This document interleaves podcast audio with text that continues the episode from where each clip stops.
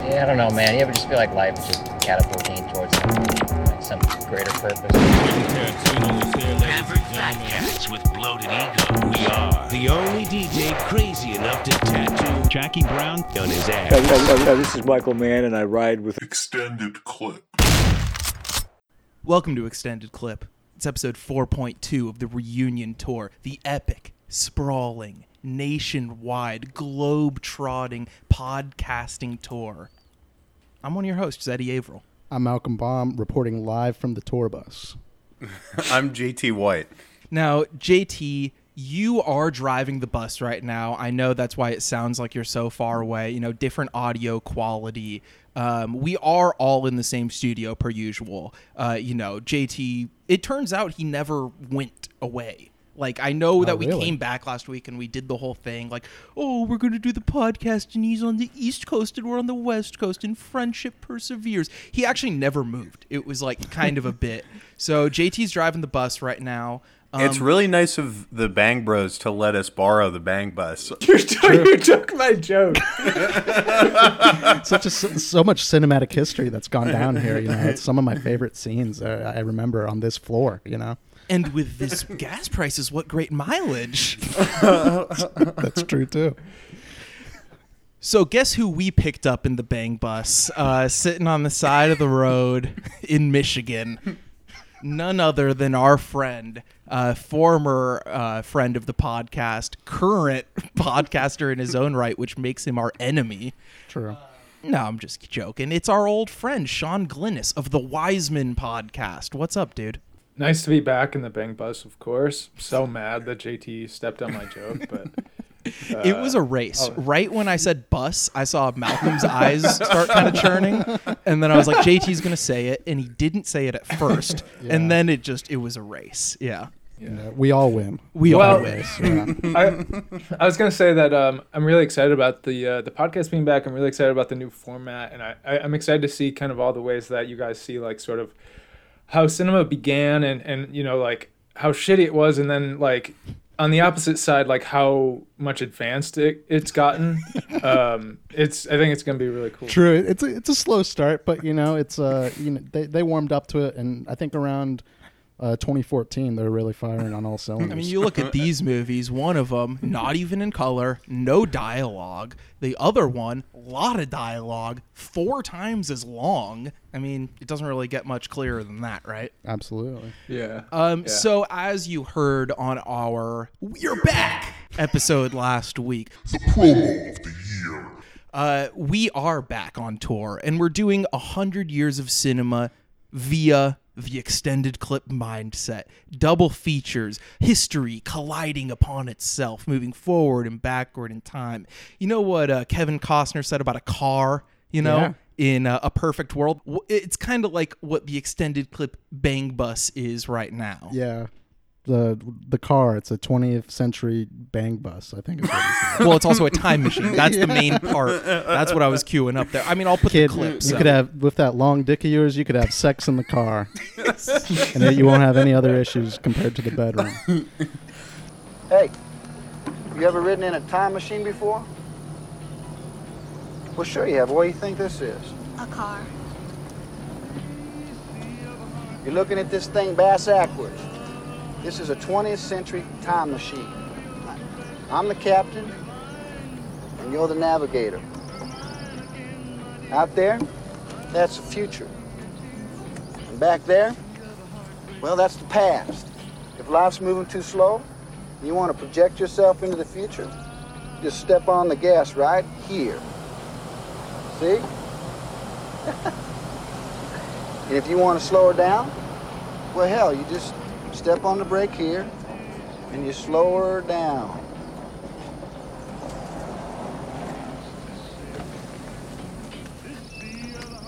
This is the present, Philip. Enjoy it while it lasts.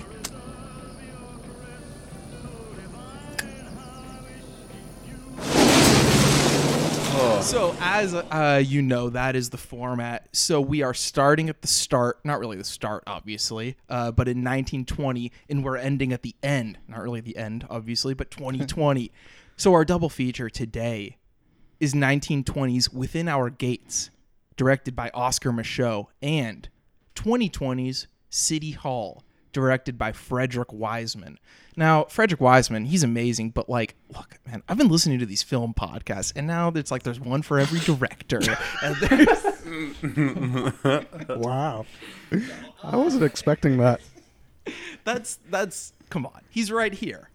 Who? Shawn, No, I stupid. know, I know, I know, I know. Being We're silly. really on our Three Stooges mode right Yeah, away. I like the whole point of bringing the podcast back was like I'm gonna do more research. I'm gonna read Yeah. about the films more, and I have done that. Yeah. But man, I just miss goofing off with my fucking stupid ass friends. Yeah.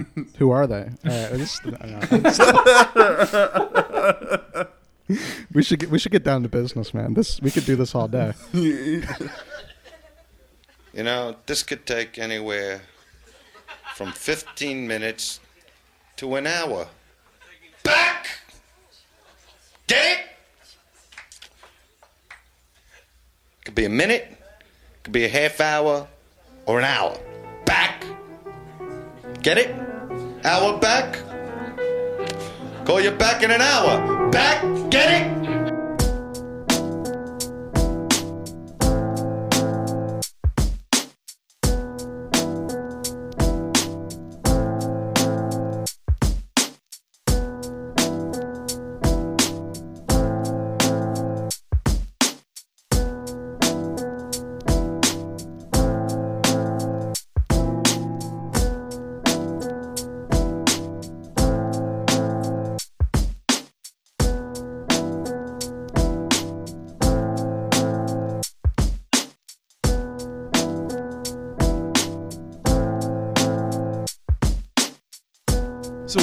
Just heard was a little bit of the score uh, for Within Our Gates that comes with the new Blu-ray by Kino Lorber, our friends of the podcast. Wink, wink. Yeah. Now, the new score is, of course, by Paul Williams, aka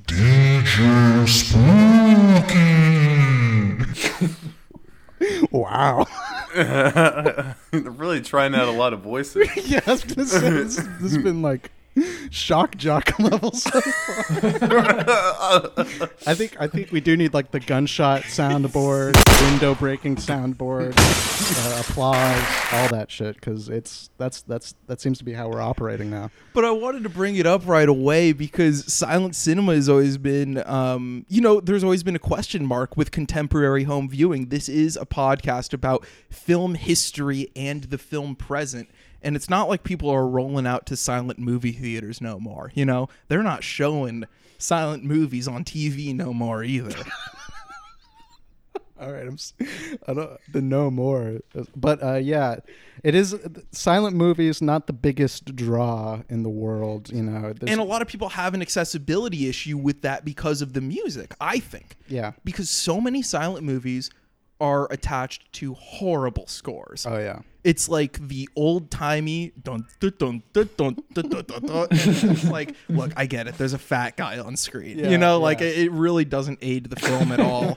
Uh, it's not until you really get sound pictures and then also people like Chaplin scoring their own silent films that it's like we really understand the the relationship between music and image. Yeah, all of us before have like looked up a silent movie on YouTube, and it just has like a screecher of a like score, like the audio's fucked up on it too, and it's just like, I, I'm sure that's happened to all of us, right? And I, I'm sure all of us have listened to our own music during silent film, or even if it's like an experimental film that doesn't have audio. You know, the films of Stan Brakhage. Look, yeah, if you go to a 16 millimeter screening, you'll sit there in silence and listen to the whir of the projector. But you telling me you're gonna run through that whole Brakhage DVD in dead silence in your fucking apartment? no, you're gonna put on some music. So I think that the Paul Williams DJ Spooky score for Within Our Gates that Kino uh, included is really fantastic because it is really anachronistic and it has nothing to do uh, with the time period. It only has to do with the feelings of the movie and the images. Right. I, I was gonna say quickly. I, I like when you go see a silent film with like live accompaniment, Mhm. and there's always like some older guy who just has huge like noise canceling headphones on. it's just like no, no thanks. you got to build your own reality, so I, I, I admire that. Yeah. Uh, JT, do you? I mean, I just want to stick on this question a little bit. JT, do you do you uh, listen to music of your own when you watch silent movies? Because I know you watch some old shit. You're a you're a dust head. Uh, yeah, for this one, I just muted the the score um, and listened to the Wiseman podcast throughout. um, but no, I mean sometimes I like uh, I don't know. I dabble with my own music like in there because again, it's just like I think it adds an interactive element to the cinema and like I don't know, you can see how well it fits. I feel like that's part of the fun of like you throw on an album that like again like eh, sometimes I'll, I'll try and get like a longer album that might like time up with like about like a silent movie and see how that works out.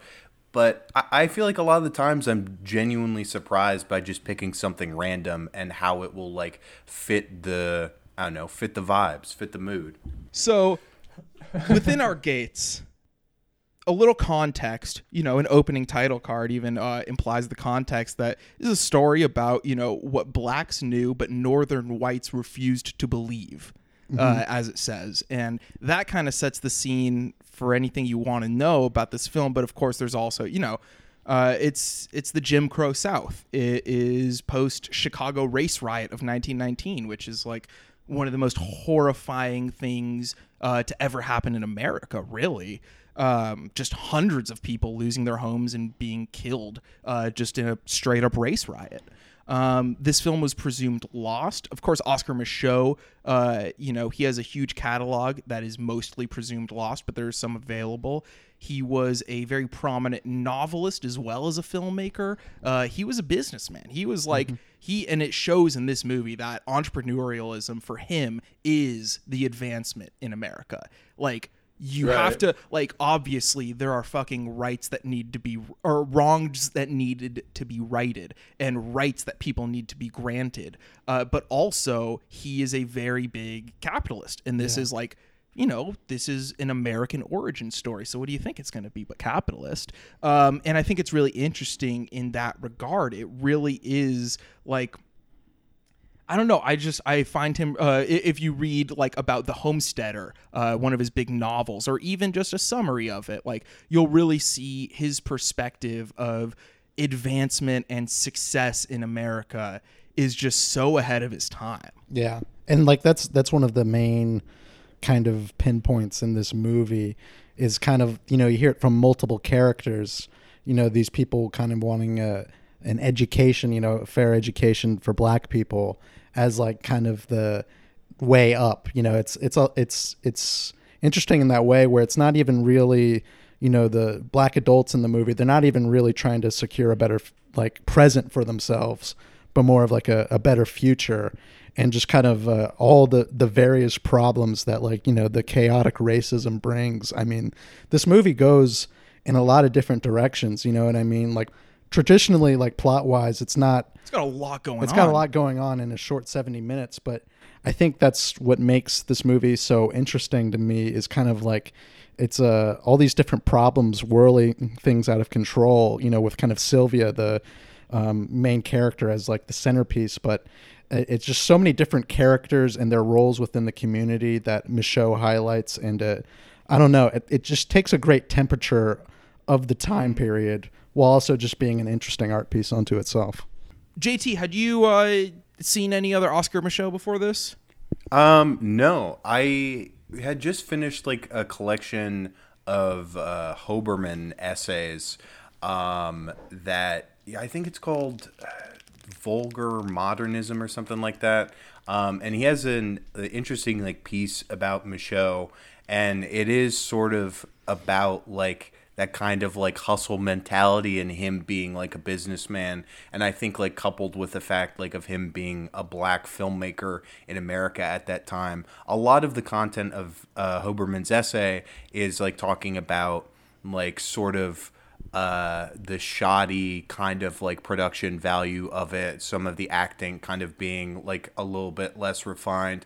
But seeing this, I was really surprised, like with that as like kind of an unintentional lead in because I think, particularly in terms of like narrative form, it's really compelling and like surprising for the time.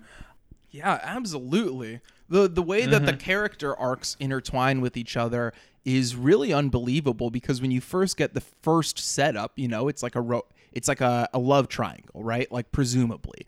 Um, and it's almost like in terms of the shape of the story, if a love triangle, the triangle physically you know, you roll it on the ground or something, and every time it hits the ground, one person falls off and another person gets on. Yeah. And it's Sylvia and it's her cousin and it's all these other men coming into their lives whether it's as a suitor as someone who's going to help them with the education project Mhm. it's someone who hits them with their fucking car uh, like it could be anything um but i feel like the way that Micheaux jumps from plot to plot, it does feel very novelistic.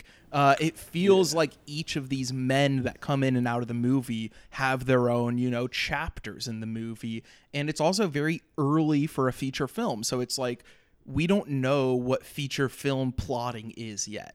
Think about the feature films that have made waves at this point Birth of a Nation. Yeah. Like, um, and we'll get to Birth of a Nation, of course. Like the depiction of uh, the Ku Klux Klan in that movie, the depiction of black people in that movie, of course, Mhm. um, and the the reinvigoration of the Ku Klux Klan versus this, you know, film being presumably lost for so long, discovered in Spain uh, under the title "The Black Woman." Um, translated, of course. Uh, and like comparing what Griffith did, quote unquote, history written in lightning, you know, uh, compared to this film, how much he's squeezing in in terms of advancement in film grammar and story, just narrative excellence, uh, despite the fact that he's borrowing old recycled costumes and props and on really shabby sets and stuff like that. Um, you know, if that's history written in lightning, this is thundering toward the future of film style, I think. I think Griffith establishes classicism. Obviously, you can't deny that. We'll talk about Griffith again later. Um, but the way that Micheaux is just like doing things completely on his own, uh, according to what I've read, using his the style of his novels to inform the style of his filmmaking. He's just, uh, to borrow a Malcolm phrase, he's a one of one filmmaker, especially for this era. And I feel like so much that I gleamed from this movie is looking forward toward the future of filmmaking. Yeah. And Yeah, I in- mean, in the- regards to how we talk about America and downtrodden people in America versus successful white people, to be, you know, quite black and white about it. The non-linear editing and also just like the complex like parallel editing is just like really striking goes towards a lot of what you're talking about. Um, i also just love like the way that the the movie plays with um, this like city versus the country thing which you know is like apparent in like so many genres um, and obviously was in literature. And just like you know these different possibilities that are found in each place and you know the ways usually that like the city can perverse our lives and influence us poorly like alma's you know stealing the letter and being selfish whereas you know the country is this place where you can go and build something yourself and like influence uh low income children in a, in a positive way um But then there's uh, also it's- the dynamic of the country here being the South.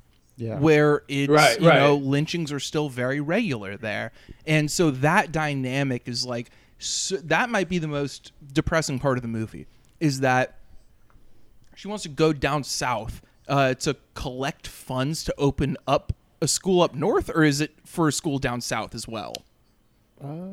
I, I forget about the exact plot yeah. machinations of that, but the fact that you know free, uh, you know, northern blacks who had been freed longer, southern blacks recently freed, intertwining in this movie, going back and forth, the city, the country, Mm-hmm. you know, the future versus the homestead, whatever you want to qualify all these things as, like the the implication of racism obviously is missing from like every American movie of this era Yeah. other than this one like every time you look at those dynamics in these movies it's just so obviously elided and this movie is so strictly about that Yeah. even if there's not that many characters there is one character going oh we're not going to give money to the black school but like really it's about the systems that created an impossibly difficult world for black people to navigate in that time in America. and you know like you were said before the characters that you know reside within you know kind of this uh external pressure like uh I I think you know two two characters come up to mind, but like I love uh, that little segment with uh, uh, old Ned they call him the preacher and kind of like, Oh, uh, yeah. I, I think this is one of the you know more brilliant strokes of the movie, where you know we have uh, old Ned. You know he preaches to the black people. You know, Well, he essentially preaches a very conservative method to Yeah. them to stay how they are and basically be thankful. yeah, like, Like- yeah, yeah. It's like the way the way we live is much more humble and righteous than the way you know the white man lives. Well, yeah, he agrees with the lady who doesn't want to fund the black school and says essentially that, you know, the black people are going to work night and day, not get educated, but at least they go right to heaven, you know? Yeah, exactly. And then so old Ned preaches that as well, but then there's a twist of fate where the these evil white people are literally influencing Ned, Yeah. telling him to tell them like uh, anti-voting. You know, like suffragette. Like, don't be a suffragette. Don't get don't get black people or women the right to vote. We just gotta believe in God. You know, and uh, it's it's a really evil thing, and it's pulled off brilliantly. I think Old Ned is a very charismatic performer. Oh, uh, to, to speak on like Hoberman or other people giving you know shoddy qualities to the acting. I think the acting is one of the better qualities of the movie in general. Um, also, that And- segment reminds me of in Thirty Rock, where uh, Alec Baldwin's trying to get Tracy Morgan to get black people to vote Republican. No matter what, black Americans are gonna always vote Democrat. They will, won't they? Mm-hmm. Unless. Black people, don't vote. Just don't do it. The amount of time it takes for you to vote, you can play three games of pool. Three! And that's fresh. I'm Tracy Jordan, and I improved this message. Paid for by the Committee to Reinvade Vietnam. A hundred years later, uh, that kind of thing is still being done in like a farcical sitcom. Is just insane and hilarious. And you And bring sad, up- of course. it's very sad, of course. I, I don't I don't really find it that funny, but yeah. you bring up 30 Rock in that particular moment, I feel like feels akin to like a very dumb thought I had during that moment of it because it's like that's kind of like it made me think of a family guy cutaway because it was just like a cutaway like you have that little side adventure with Ned and then he doesn't really play back into like the main story. You sort of get this like minor diversion like expanding on like a social problem of the time and then it's just sort of like uh, you see how it which is very very novelistic. yeah exactly and you see how it like impacts the uh like main story because obviously that relays into like oh there's like a little tension there of like oh will this like is it yeah miss warwick will whether or not she'll be swayed by this story and give uh sylvia money for her school. The invention of that is just very interesting because it's like obviously you have like cross cutting with like Griffith as well, but this feels something it feels unique uh to I don't know, Micheaux. Yeah, and like with old Ned, like it shows how you know within this kind of structure of like um, you know black people being recently freed but heavily oppressed by white people that you know there needs to be certain black people within the community that act as like a kind of as a liaison between like Mhm. black and white interests kind of mitigating progress you know on the black side while you know getting money as old ned does from you know for the church kind kind of you know uh, greasing his own pockets in order and these ha- for these that's how these you know systems work like another character that comes to mind that's that shows the complexity of the social dynamics is when we kind of get to Gridlestone and you know in the flashback sequence and how his killer is a white man who got upset that he compared him to a black guy. Yeah. You know what I mean? And it you know it, that flashback is like hardcore. Like you see all the racism in the movie, and then it's like let's take it back like 20 years and see how much worse it was even 20 years ago.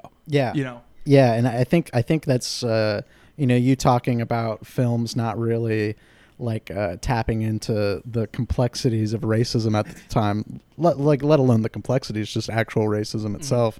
This one really taps deep into the vein and has, you know, a, a, like a character like that is. I don't know. It just shows the the deep understanding of the dynamics going on, and I, I think that's so interesting. Yeah. it, it also like it's such a feat of combining didactism with melodrama. Yeah. Like the fact mm-hmm. that all of these characters can be signposts to like, well, let's talk about crime, let's talk about education, let's talk about the advancement of legal rights, let's talk about blank, and they all have great melodramatic arcs that run through Sylvia. Like it's I think it's a real feat that he can kind of go back and forth like that. Like the first 15 minutes are pure melodrama and then it gets into the education plot which is pure didactism. No pun intended. It's about learning too. But um like i i think that that's maybe the most genius stroke of the movie is the way that it has this like operatic melodramatic thing as well as so clearly showing you what the fuck is up with society. I was just gonna say, apparently the uh, Sylvia getting hit by the car scene was potentially, probably influenced by Micheaux's wife uh, a few years earlier getting hit by a car and then was like refused by the hospital because she was black. wow Damn. Well, th- I think that's that speaks to why the melodrama and kind of the reality work so well because these horrors were so real. You know what I mean? It's like something like like kind of the the quote unquote twist at the end with the the uh, the flash the Gridlestone flashback and kind of Sylvia um, kind of you know about to be raped by Gridlestone's Mhm. brother, only for you know her top getting rustled to reveal a birthmark above you know her chest, which Mhm. shows that you know oh wait I realize that you know this is my my bastard daughter that I'm about to Yeah. rape. But like you know th- these things you know sound kind of I don't know like it's it's. It, it, on paper, maybe it sounds like oh, it's kind of crazy melodramatic, but you know these were the the horrors of the time or whatever. So it kind of, I think, the melding of those two techniques works so well just because it speaks to the reality. hmm Um, I think to speak on the style a little bit because we have been so narratively focused a lot of the time. Mhm. Um, you know, people have talked about the drab sets of Micheaux, and they're very low budget, early movies, early Mhm. low budget movies. It's like what you expect almost, but there is a lot of stylistic innovation too. Um, there's great uses of dissolves in this where it's almost fading back and forth a couple times, uh, as well as just dissolving from a medium to a close up or something like that. But in the Gridlestone flashback, uh, his servant who snitches on them, Ephraim. uh, Ephraim, who also gets lynched, you know, him, like, his whole arc the, is first of all incredible, but the way that his almost like victorious face is then uh, juxtaposed with his face being lynched uh, in more of a wide shot is like one of the most like I don't even know how to describe that shot because the dude is evil. He's just snitching on people, you know, Yeah. to get a leg up with the white people. But then also the the leg up that he's getting with those white people, those people are just as happy to lynch him, of course, and it's just horrifying. Um, so you know, we've kind of bounced around the whole narrative. I don't think we need to take it any beat by beat kind of stuff, and uh, I think we just want to kind of wrap it up. JT, uh, what, what what do you what do you make of this whole thing?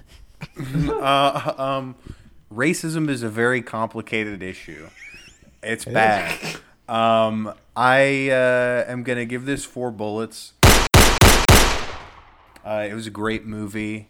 Um, to return to, I guess, sort of like stylistic choices in terms of like presentation of the narrative. When you brought up Ephraim, there was a moment there that I thought was like, I don't know, very novel for the time as well, where it's like when uh like Sylvia has like learned to read, uh, and she is telling her father, or like I guess uh, like adoptive father, um, that they'll be able to keep things straight with the Gridlestone family on account of the finances.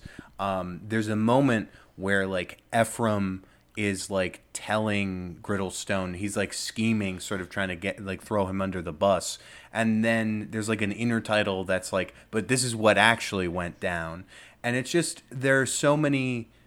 For me, like the the narrative parts are the strongest, and the way it sort of has that novelistic structure and just sort of explores all sorts of crevices um, that represent racism at the time and such a deep understanding, as we were saying, about the different types of racism, like the sort of internalized racism that Ephraim is playing there as well. It's uh, I don't know, such a like a big complicated movie that again, I feel like I'm gonna come back to this a lot with the early films that we explore, and I think it's because I don't watch like as many as I should. But you return to like the 20s and like early decades in cinema, and I, I don't know, you just are surprised by how many new choices were being made and just like how innovative they were at the time. What about you, Shawn? You you know you specialize in these nonfiction films by Fred Wiseman on your brilliant podcast, the Wiseman Podcast. But what do you make of this made up stuff, this fiction? Yeah, kind of a waste of time. Um, But if you think about it, there's some reality in it too. no, I I uh, I echo a lot of what JT's saying, and I would also give it uh, four bullets. But I think that's it's more of like leaving one le- like leaving a half star on the table because like it is hard while you're watching it to like really wrap your head around and appreciate the first time around just like all of those novel decisions like he's talking about um, and the complexity like honestly it's like hard to follow because there's so much going on um, that I, I look forward to revisiting it but uh, and give that half star to DJ Spooky when I come back. Oh, absolutely. Uh, Malcolm, what about you? Yeah, I'm gonna give it uh, four and a half bullets.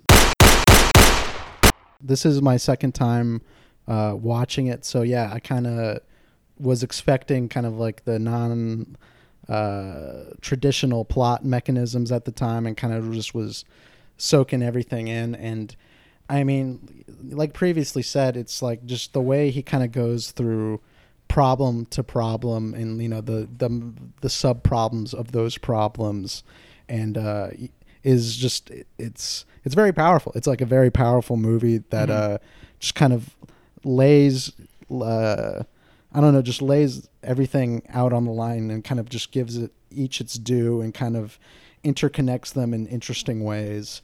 And uh yeah i think i I think what shawn said is right. Like it is it's um it, it is one of those where it's like it's it's better to think about it afterwards sometimes because you, you process what you just saw. But uh yeah Micheaux right out the gate you know major talent Yeah, no, I just love how jam packed this film is. Like, it becomes hard to follow because of it, and all the subplots of subplots, and there's like a, a blackmail subplot, and there's like a card cheating subplot. By the way, Yeah. the visualization, the way Oh, he yeah. shows uh, the guy cheating at cards, you know, uh, not dealing off the uh, dealing off the top to get a little better angle at the card uh, at, at a mirror below the table Mhm. uh, to see what he's dealing. Just really well done in terms of how he shoots that, and also the criminal element. You know, when uh, she gets her bag stolen or, or her money stolen out of her bag rather, and there's that great chase scene that ends with the insert shot of the dude tripping the thief.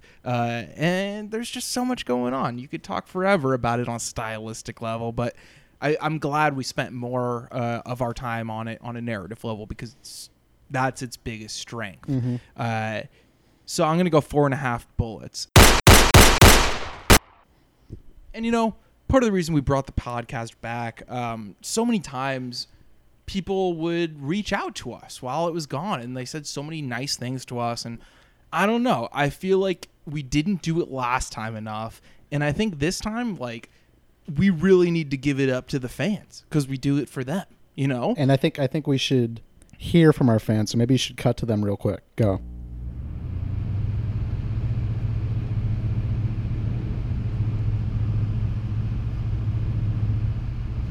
all right that's enough we'll be right back on extended clip. what the?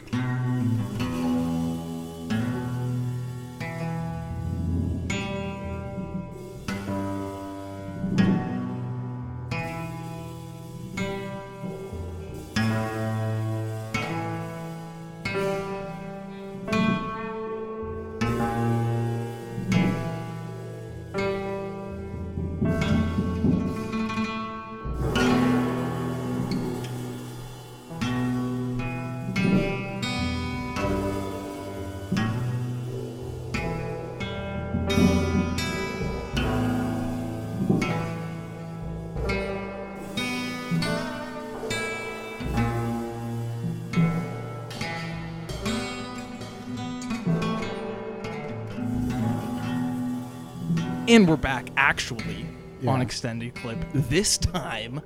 For real. Yeah, so we're back. Uh, it's Malcolm in the Middle. You guys remember that segment? But it's a little different this time. We got to We got to get all the years in. You know, we say 100 years of cinema, but we're only doing 1920 and you know 2020 this week, and uh, we're doing like what 18 episodes or something like that. We So gotta fill in some gaps. We got to fill. So I guess it's yeah. We got we got some years for you here. Yeah, Some- this some is movies this is a little this is a big gap filler one. This is going to be from the beginning of cinema all the way until 1919 edition of Malcolm in the Middle. Ooh, 1919. Mhm. The John Cale special.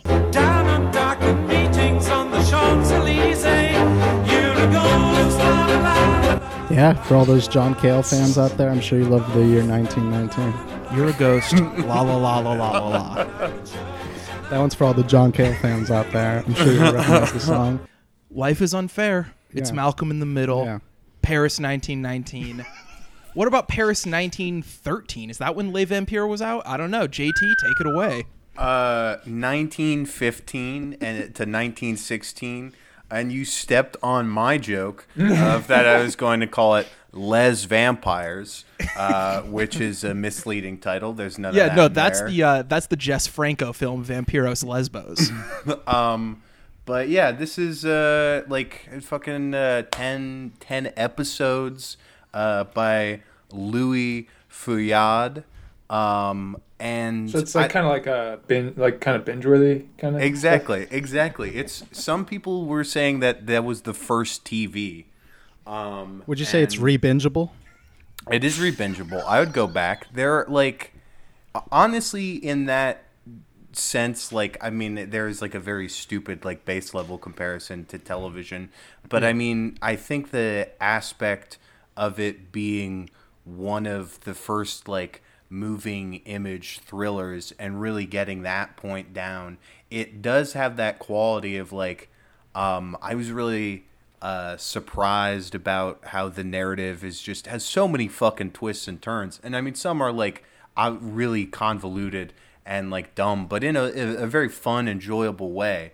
Uh, he's getting into a lot of like early, like just right there from the beginning. Feuillade is uh, talking about images being false and deceptive. So many people are other people. A lot of taking off masks or hoods or people pretending to be other guys. It's great. Like they're the through line in general of the plot, like I don't know. I wouldn't be able to tell you. It's very inconsequential, but it's like a reporter um, investigating like this uh, this murderous, deceitful ring in France, and it's really exciting uh, the whole time. Like there are many times where I did. I don't know. I was was hopping through it very quickly because I'd be curious where it was going to go from there, and I don't know. You sort of get like in very early stages kind of like genre conventions i feel like this things that i would read about this like most frequently are obviously big influences on fritz lang uh, and hitchcock and it makes sense there's all the basics are there you get a little uh, comic relief with this dumb oaf mazame who winds up be he's like at first on kind of the bad guy team because he's being guilted to like uh like help get money for his son to go to school or some shit like that. Uh, you have a, a sexy lady Irma Vep uh, in there in the mix. You got some chase scenes. Yeah, no, it's action packed and a lot of fun and just like the narrative quality again. I feel like jumps out the most uh, to me in terms of being like really innovative, but in terms of formal techniques, there are a lot of like interesting like color overlays to like determine like what's like in the evening or like what's under the like like in a room where the lights are turned off and just like neat uh set design where you're in a place that has like uh like a false like drawer where you can like go between rooms or like the classic sort of scooby-doo bullshit where it's like someone's peeking through a painting uh it's all there baby and it's great i loved it What about you, Shawn? Um, I'm glad you asked. Um, yeah, uh, just kind of threw this at me, but um, I I actually wanted to talk a little bit about this filmmaker who uh, started in, in the late 1900, 1909 um, and 19 yeah like 1909 and then ended up working through the 40s but uh, didn't create a, a ton um, but he was a uh, document like early documentary filmmaker not not uh, this boring stuff you see on PBS but he did like minutes long nature photography basically but moving photography obviously. And uh, it's it's really incredible stuff. He has this one called the acrobatic fly that is just like three minutes and it's this close-up profile of a fly that's like on like a little chair basically. And it's just like juggling objects like little you know wood chips or whatever and like a Interesting. ti- like toothpick. It's so crazy to watch the fly do that but also to think about him ca- like capturing this on film. Um, and then something that would be more like typical of his work is uh, the same year 1910 he had this film called the birth of a flower that again is only a few minutes long and it's just like a series of flowers and it's like tinted black and white film uh, which is really nice. And um, it's just like a bunch of different types of flowers opening. And uh, he did some underwater stuff like that too and just observed like like parts of of wildlife but did it in a way that is like so like close up that it becomes like abstract and moving and it's less about like reportage and and much more about like the poetry of um, the movement. Um, and and it's quite beautiful. I found out about him because there was like a the guy from um, Tindersticks um, he made he put together like this this dvd a few years ago um, and of like all of his films or a bunch of them put together and like played music over them but um, he was british and he did a lot of work for like uh, you know the state Huh. The state, you say? The British Empire? No, that sounds awesome. I, I literally no no the show the uh, fantasy football program um. The state? oh wait that's the league god damn It. The league. Dude, we're all like rusty today. I'm doing Yeah, pretty no. good. Yeah, That's I'm- I bet you are. What, uh, what are you watching? A freaking D.W. Griffith movie or something? Uh, yeah, yeah, I did. I uh, I watched, dude. It's it's like you know what I'm gonna say before I say it. So we, Uh, we we go through the trouble of watching an Oscar Micheaux movie to right the wrongs of history. Yeah. And now you're gonna come on to to remind you to of- rewrite history in lightning. Uh, well, maybe that's some someone said that at one point. I didn't, but uh, a corner in wheat by D.W. Griffith. Now this movie, this movie actually, I mean, you know, it reminds me a lot of uh, what's the movie we just watched? Within Our Gates. Within Our Gates. It reminds me a lot of Within Our Gates because I think it's it does it's it's about social issues or whatever, or I guess very explicitly in this one, wealth distribution. To give a, a short overview, this is a short movie. It's about 14 minutes. It's it's very simple. It's about a greedy tycoon who decides to uh, corner the wheat market, and basically, you know, in doing so, basically uh, uh, owning all the wheat in America or the world or something like that. He, you know, raises prices on other common goods, and you know, this is kind of shown through uh, you know he makes the decision to corner the wheat you know he tells all his boys in suits you know it's like we, we gotta we got wheat. We gotta get all the wheat and they get all the wheat.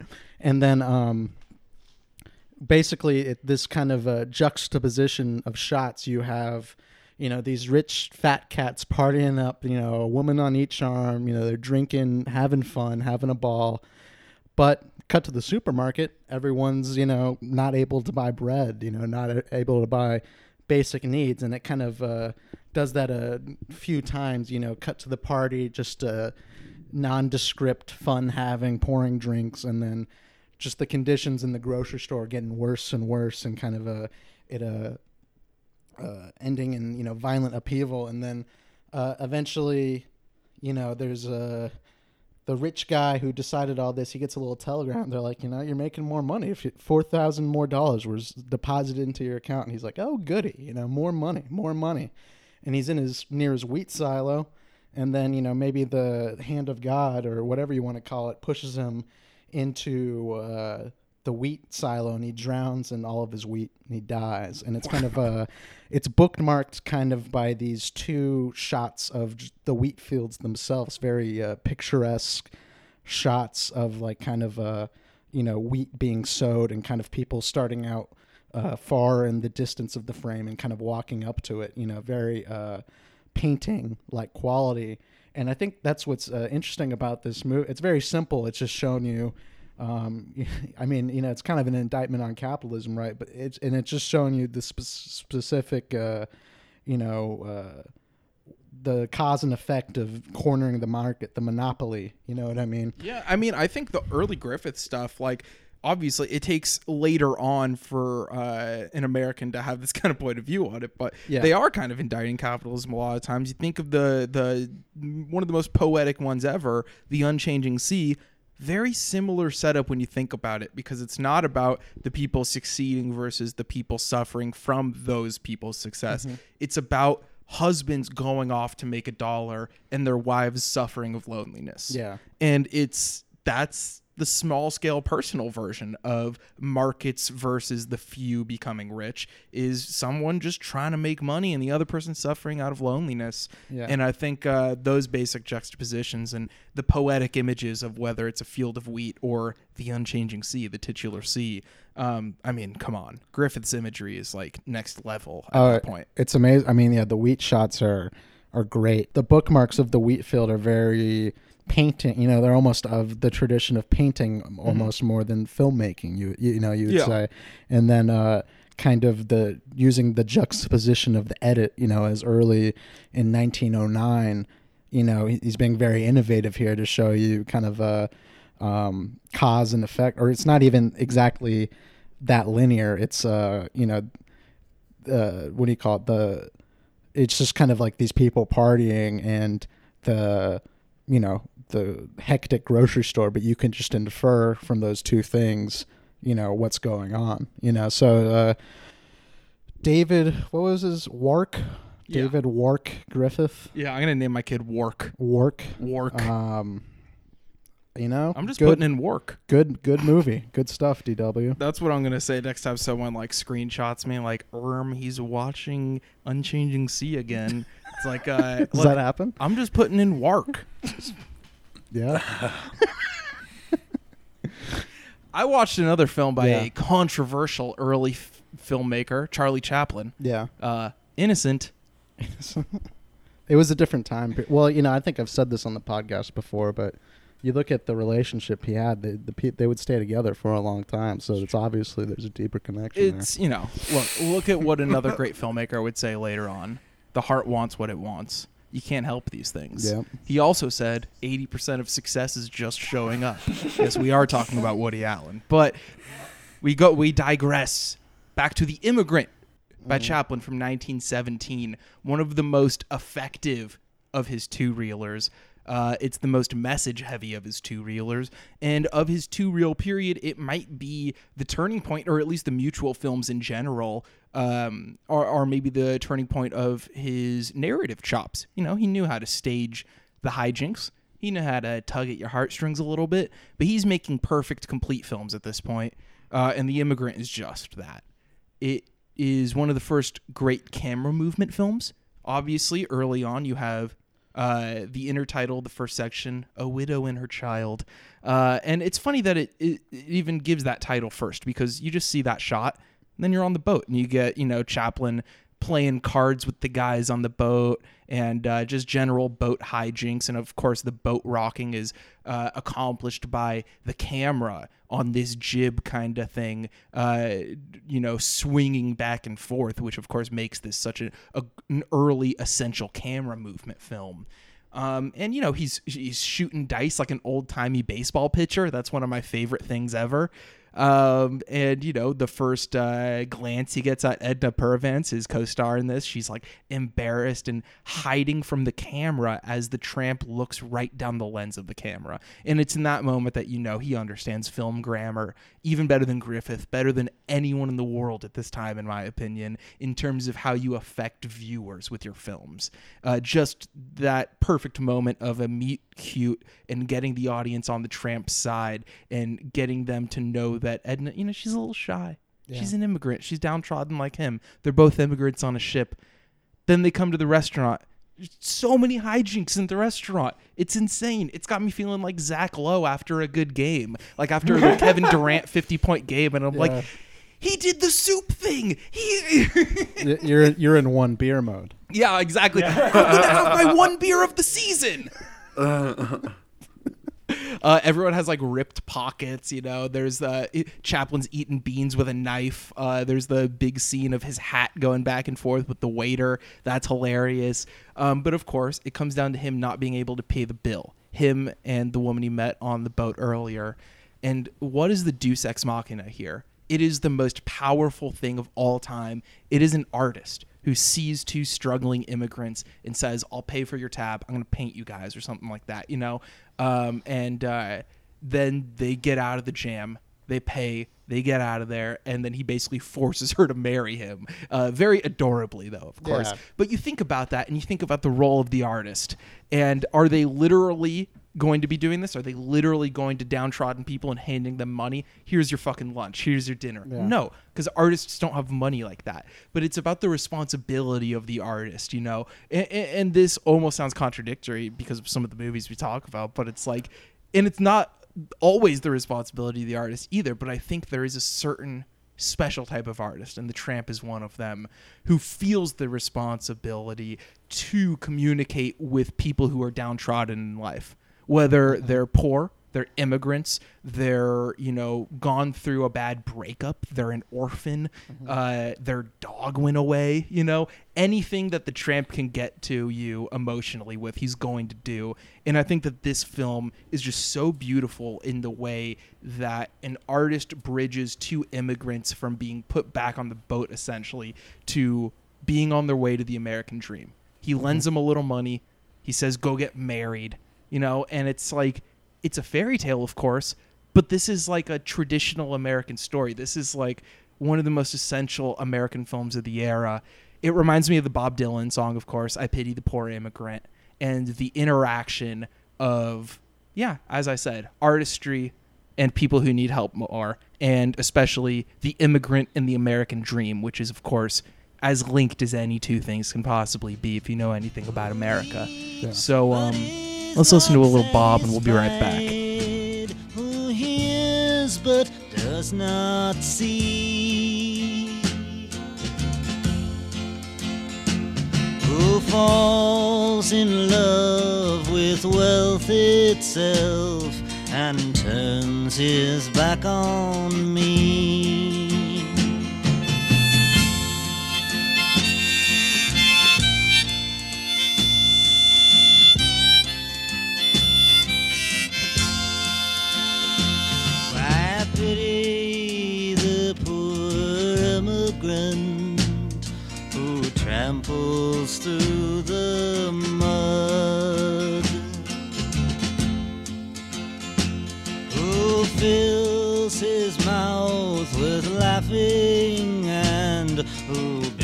Builds his town with blood. whose visions in the final end must shatter like the glass.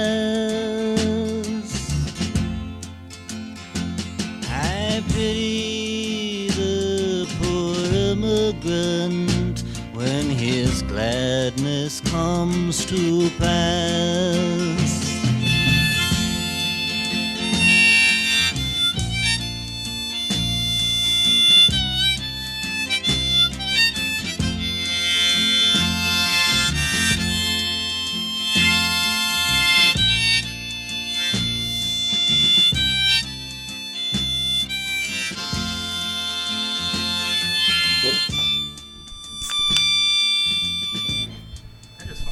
Diet Coke on my mic.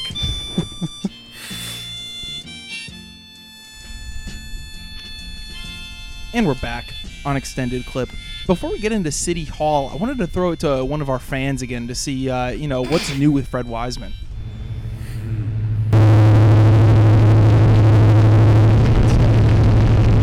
I can't turn the fan off. There we go. Wait, no, it's still on.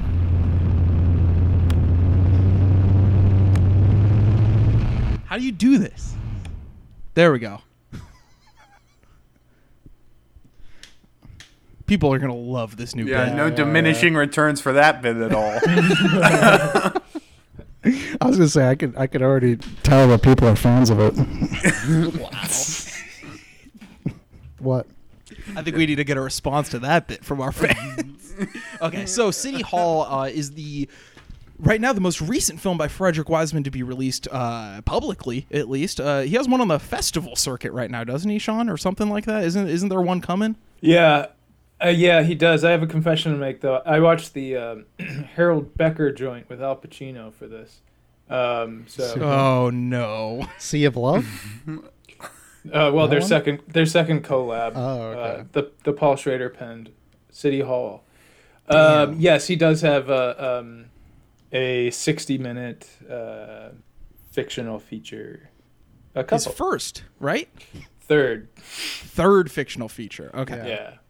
Look, I'm not the expert here. Go listen to Wiseman podcast. True. We we like to bring in experts like Pawn Stars for these, these, these tricky movies we can't quite figure the if worth we could of. get Pawn Stars like level resources on here, I would be so happy. Like the Pawn Stars where he gets fucking uh Chumlee to fucking get Bob Dylan to sign a copy of Self Portrait might be the most heartwarming moment in TV history. And Bob's like, "Yeah, man, too Chumlee, okay." like, he's like the I forgot who the the boss guy is, not the old one, but the strict one. He's like, why would someone get a record that says "Too Chumlee" on it? and I swear, man, if I saw a self-portrait signed "Too Chumlee," you know I'm dropping at least five hundo on that. yeah, five hundred bands.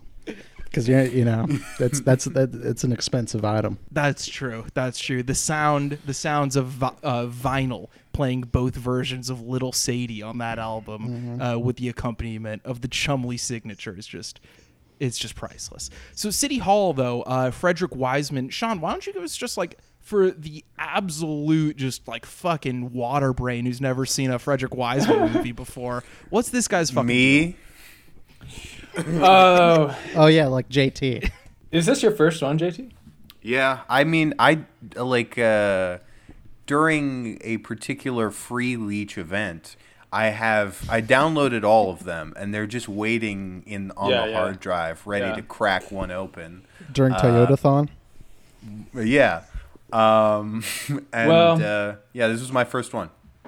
Cool, cool. Um, yeah, so City Hall, the film that Jason Bailey called competency porn, uh, is uh, ki- kind of the. Uh, it- it's this huge four and a half hour thing, but um, he's is building off a lot of things that he did beforehand, and, and but his method, Eddie, uh, is or yeah, is is just kind of like going to a place, uh, an institution usually, but it doesn't have to be. It can be like Central Park or whatever, but um, and shooting.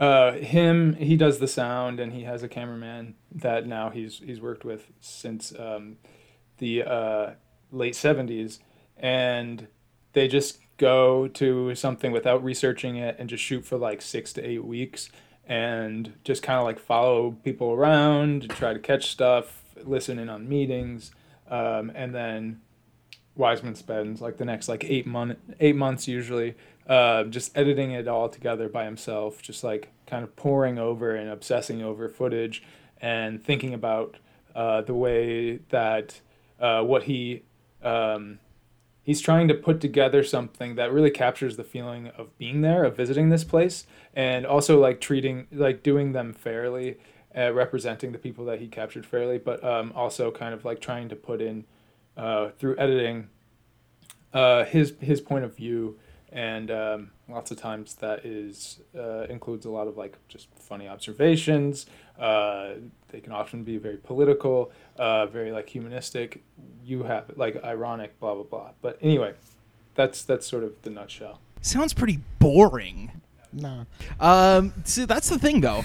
Boredom is a topic I want to get to because I think, um, you know what? I'm so sorry. Our fans are being so loud right now. Uh, I forgot that they were talking while uh, I wasn't talking. Um, boredom is interesting in the context of Frederick Wiseman because you think about some of these things. It's just fucking meetings in a lot of these movies. You got like an hour's worth of meetings in a row sometimes. And if you were in those meetings for your job, you would want to Yeah. fucking kill yourself. Yeah, These yeah. movies make me realize that I'm so fucking happy I've never been a public servant and never will. Mhm. Um, nothing against them. I think it's they're braver than the troops. I mean, I guess tr- technically troops are public servants too, but Yeah. uh, you know what I mean. The most elite type of public They are the most elite type of public servants are the people you see in Fred Wiseman movies. But like, I think that the fact that the boredom of everyday life that leads you into the contemplative moments that are your interior life are a part of these Wiseman films. And the thing is, unless you're a self-centric uh, hog, you're not going to be thinking about your own interior life. Though these films make you think about the experiences that you and people you know have had that have to do with this. You know, like you think about some of these meetings and what they're accomplishing and how they affect life for these people. Like I feel like when I'm watching one of these movies, like with Monrovia, Indiana, you know, there's like a 15 minute scene about the budget for a park bench being built, Mhm. and it's like it, it it sends me on all these crazy, you know, thought spirals about bureaucracy and process and how things are accomplished in a city and how things are accomplished in any institution that Wiseman is presenting. But also, if you just describe some of these scenes, they're going to sound like the most boring things ever put to celluloid or digital. But it's just, it's his skill as an editor that really brings these to life. You can have the most boring fucking presentation ever being given about a city budget, but sometimes Wiseman will cut to someone who is just zoned out and you're like, "Oh, he's like me." Yeah. Like that guy's like me in this meeting. Or you look to someone who is like clearly frustrated or writing with their pen really hard and it almost turns into a people watching thing. And I kind of hate that phrase. It's kind of condescending about Yeah. like, "Oh, look at these freaks in public," you Yeah. Know? Um I'm usually one of them. Uh people probably people watch me all the time. But um, I, I think in terms of real life character studies, these films are so interesting. People write about City Hall as a Marty Walsh character study, but I think every single person in this film, other than Marty Walsh, is more interesting, and Wiseman shows them to Oh, be more interesting. Well, just oh, interesting. You know, you know, he says some interesting things, of course, of course. But it's you know, he's he's always giving a speech to someone, or you know, I mean, it's his job, of course. You know, he's the mayor. I'm not really faulting him for doing that, but the way he's presented, you know, he's like at a certain event, and he's you know pandering to the people at the event, and uh, it's and the people who voice the real concerns, you know what I mean, whether to him, against him, or whatever, you know, th- these are the people, or the people just silently reacting, you know, uh, being bored or, you know, giving a face, uh, a false face of interest. You know, these are the more uh, human, you know, people to me i- in the movie. And like, yeah, uh, Jason Bailey calling something like this con- uh, con- con- Competency don't know. porn? Yeah, I can't even say that word. well, but- he should learn a little bit about competency as a critic, but yeah, or, or porn as well. I'm sure he knows quite a bit about porn. Uh, At least four minutes worth a night. True, but um, it's it's interesting because it's like uh, it's hard to see it that way for me. I guess you know what I mean. When Yeah. it's it's like there's there's conflict everywhere you go and Yeah. problems. It's it's it's more of a discussion. It's almost of like everything things. Marty says is then contradicted by how those things actually operate in the city. one of the first scenes in the movie is like seeing this like cute gay marriage and in the city hall and then it ends with like the woman flubbing it up and Now with this ring, I be wed. I be wed. Perfect. Inasmuch as much as Becca and Molly have exchanged rings, have, have consented to matrimony, um, and uh, vows by the authority vested in me by the Commonwealth of Massachusetts, I now pronounce you hu- uh, married. saying like you are now husband I, I mean you are now wife it, and it's just like it, it it's such a perfect little like encapsulation of like when you start a scene when you start watching a, a wiseman scene like you don't know how it's going to end uh one but like also like the ending so often changes your perception of what you just watched but like there's something here where you see it and you go, oh, cool, like this is a this is you know a progressive thing, and they're doing it, and then there's still like this this stigma that's like seeping through. It's like exactly like that the like amazing like building uh fucking uh what is it inspection scene where it's just like you're going through and you're just like okay this is interesting you know this is part of the city's job they got to check all this stuff out that makes sense due diligence and then it ends with the guy being like yeah not a bad view until that one gets built huh Yeah. and, and it's just like it, it's the whole thing of like you know how rapid the the building uh development is in this city it, it- it's yeah yeah i, I don't wanna Go back to the understand gay marriage scene because I think that's such a great uh, example of Wiseman as an editor, not just within one scene, but how he connects his scenes. And uh, because think about this, like, uh, now let me lay this on you. Uh, so. Massachusetts, right? That's is, is that the first state to legalize gay marriage, or at least that was a a, a big watershed state, at least. Um, I remember that from being a teenager, at least before it was a federal thing. Um, so it's like, yeah, they have bragging rights for that. Like, oh, we, we hey kid, we were fucking marrying gays in Dorchester, you know, Yeah. uh, back back when you were in fucking short pants, kid. my cousin's gay married Yeah, uh, but he's white. Jesus. Wow. Again, my favorite quote of the thing, Marty Walsh thing. everyone always talks about racist Boston, racist Boston, racist Boston. but anyway, going back to that gay marriage thing, then about 30 minutes later, you get a homelessness meeting that ends with the guy basically saying, like, look, LGBTQ youth are the people in Boston at most risk of homelessness right now. Yeah. Uh, and it's just like, well, we have marriage though. Like they can Yeah. get married though. It w- in, in like some the back office somewhere you know what I, Yeah. that's that's you know what you were saying eddie about you know you thinking about the mechanics and you know uh, of how a city runs and you know all that all those different things like it makes like like the woman who's marrying you know these people it's like that's probably not even her main job too it's like Oh, no. it's it's it's she such gets a, c- pulled away for that for 15 minutes a week. yeah, so it's just it's just so funny to see this little, you know, slice of uh, you know this how the city works, and kind of it just makes you consider all, all the different factors in kind of this one short scene, and you know with kind of editing almost being at the forefront when I'd watch a Wiseman movie like this. Anytime he decides to show something, you know, you could I don't know read into that or not. I mean, you should read into it because I think it's it's very important. But like you were talking, Shawn, about the inspection scene. Like, I love that uh, Wiseman shows that guy kind of fumbling the caulk. Oh, uh, no, I know. Caulk pumper. Like, yeah, just so- take that. it, it's so funny that he, he puts that in there too. But I think these are the small pleasures that you know you need to have um, in this movie to kind of I don't know keep me satisfied. I need to see someone fumble caulk or eat a sandwich while someone's eating. You know, Well, that- mean, that's the uh, thing.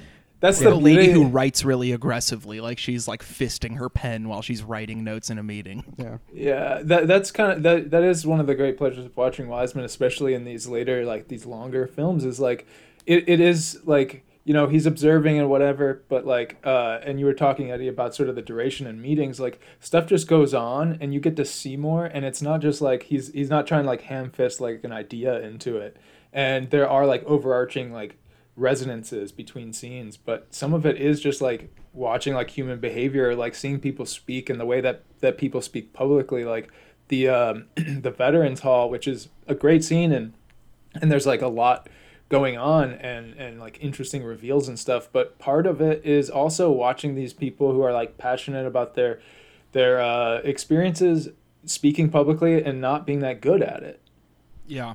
Mm-hmm. In terms no, I mean the one guy who has the most harrowing story, he keeps walking in front of the podium, you know, and like the audio keeps like fading out because he's Yeah. walking in front of the microphone.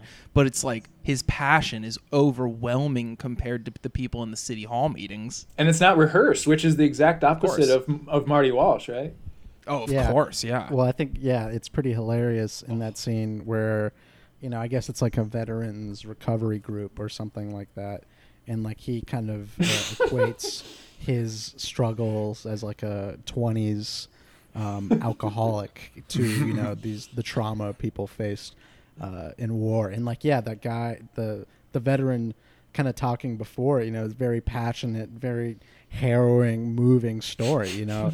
And uh, then Marty Walsh is kind of has to pull something out of you know the nether region and kind of You know, I have trauma, too. I have trauma. I was I had cancer when I was six, and uh, yeah, his, Dude, he his keeps brain changing just his opens story. the trauma, trauma folder and just like Mal- Malcolm and I were like, dude, how many things did he go through when he was a kid? Like, he keeps throwing all these different stories out at people. You know, when I was seven years old, I had cancer, like you. You know, uh, that he's like, you know, when I was eight years old, we were very poor. We were very poor. You know, like, uh, he just has like my I- ancestors were dogs.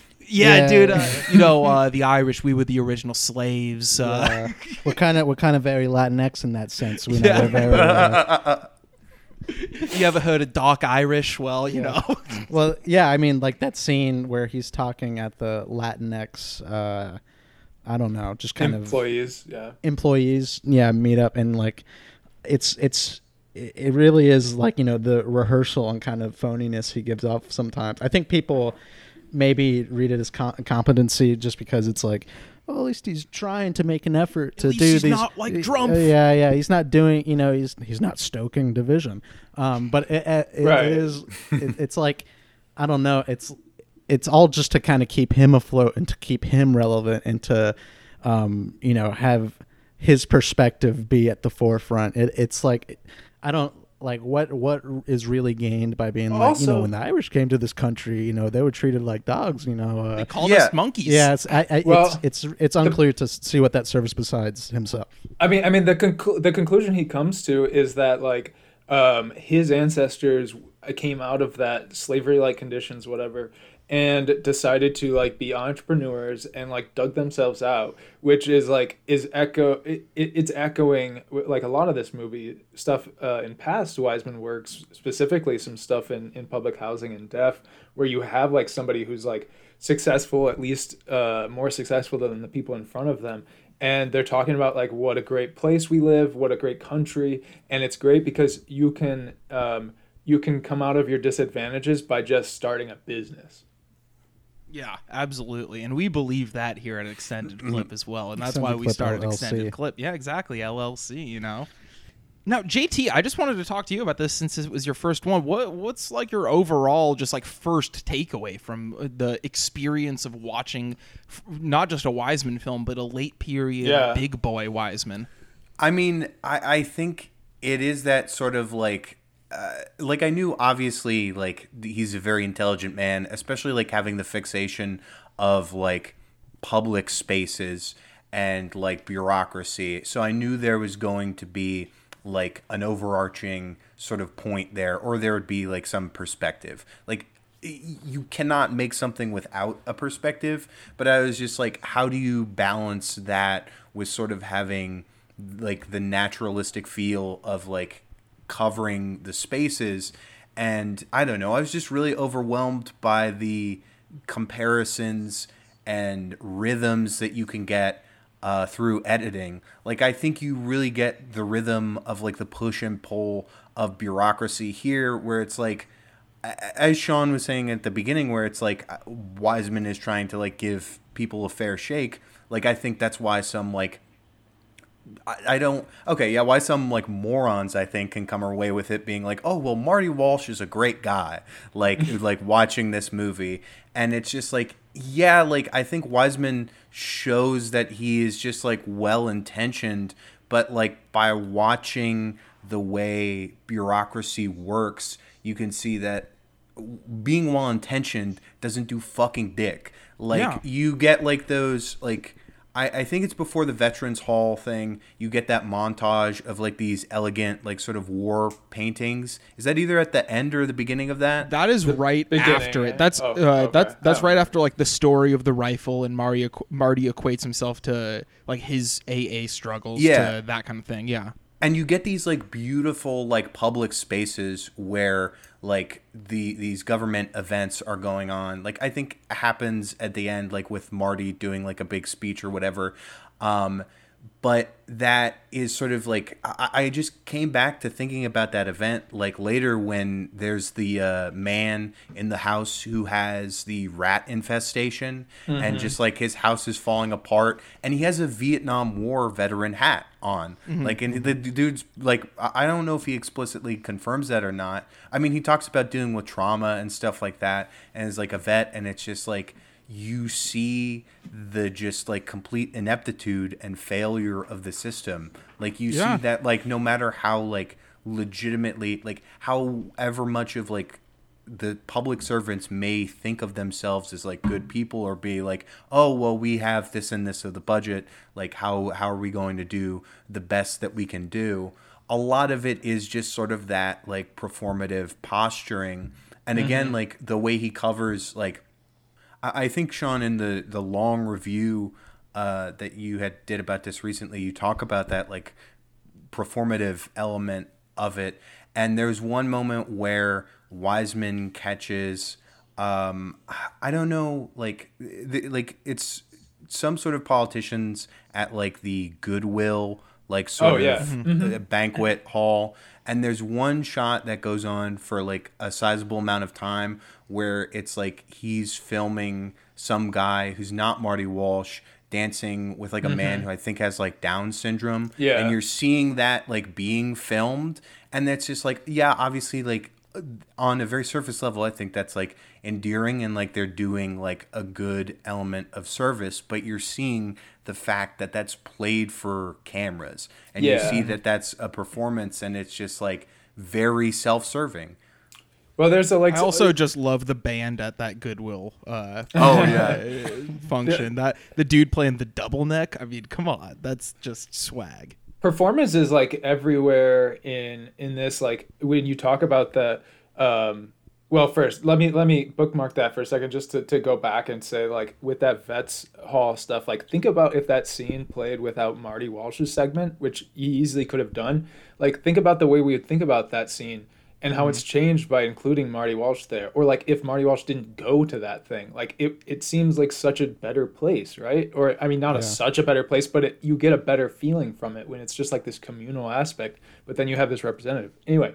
Um, but the the guy who's getting the house inspection with the rat, um, there's performance at the end of that scene. He's clearly like looking at the camera, like it's not every day Oh, he has a camera. He's not talking to the inspector at all for the next. Yeah. like, he talks to the inspector for like two minutes and then he talks to the camera. or any kind of fruit or vegetable in a plastic Yeah. container. What I'll do is I'll try to talk to them. Right. Um, find out what's going on. Right. Yeah. Um, and where the disconnect happened. So Yeah. hopefully we can come Right. to some sort of resolution. Yeah. Where you're not living in, you know, Yeah. with a I know. pest infestation. Pest, I know. In the leaks. Because they, they, you know? they, they, they spread disease too. Right. You know?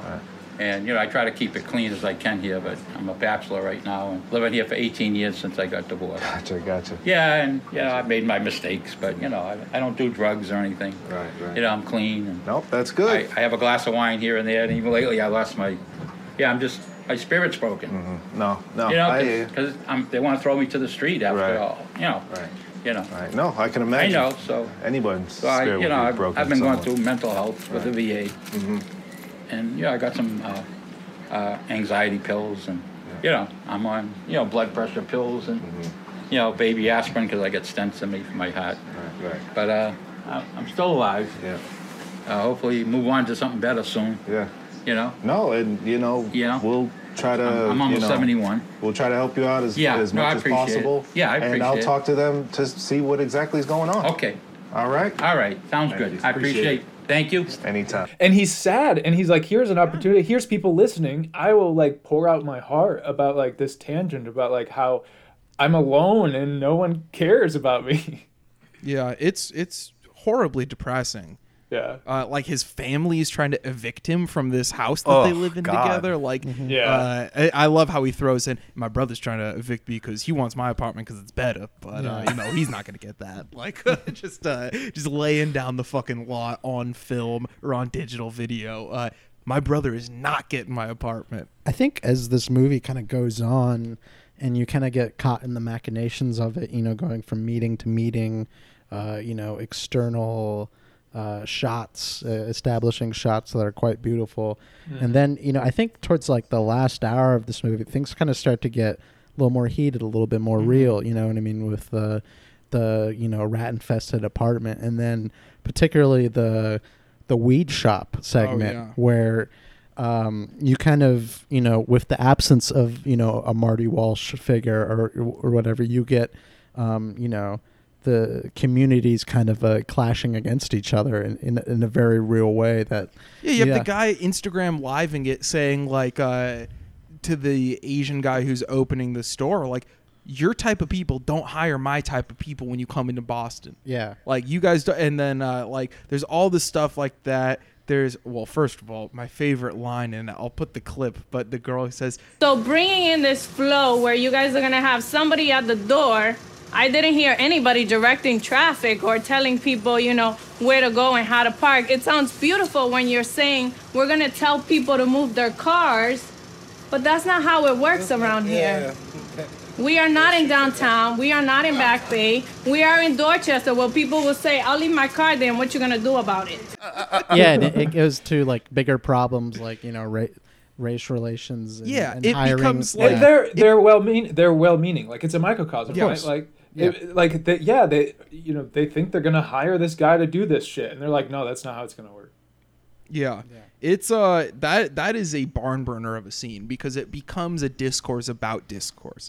It Yeah. becomes Oh, yeah. about why aren't we even acknowledging the racial problems here and the safety problems here? Why are we just talking about how we're going to get a building approved or whatever? Yeah, and like you have that guy talking about how like the Walgreens is like the epicenter of the community. And Yeah, like- yeah. And how you know, do we necessarily want to put a smoke shop there? Is that like a positive thing? You know, for someone you know getting the diapers and whatnot. And it, I don't know. It's like these this type of the freeness of this discourse and it going to places that, um, you know, a much well controlled environment like the other ones we've seen before.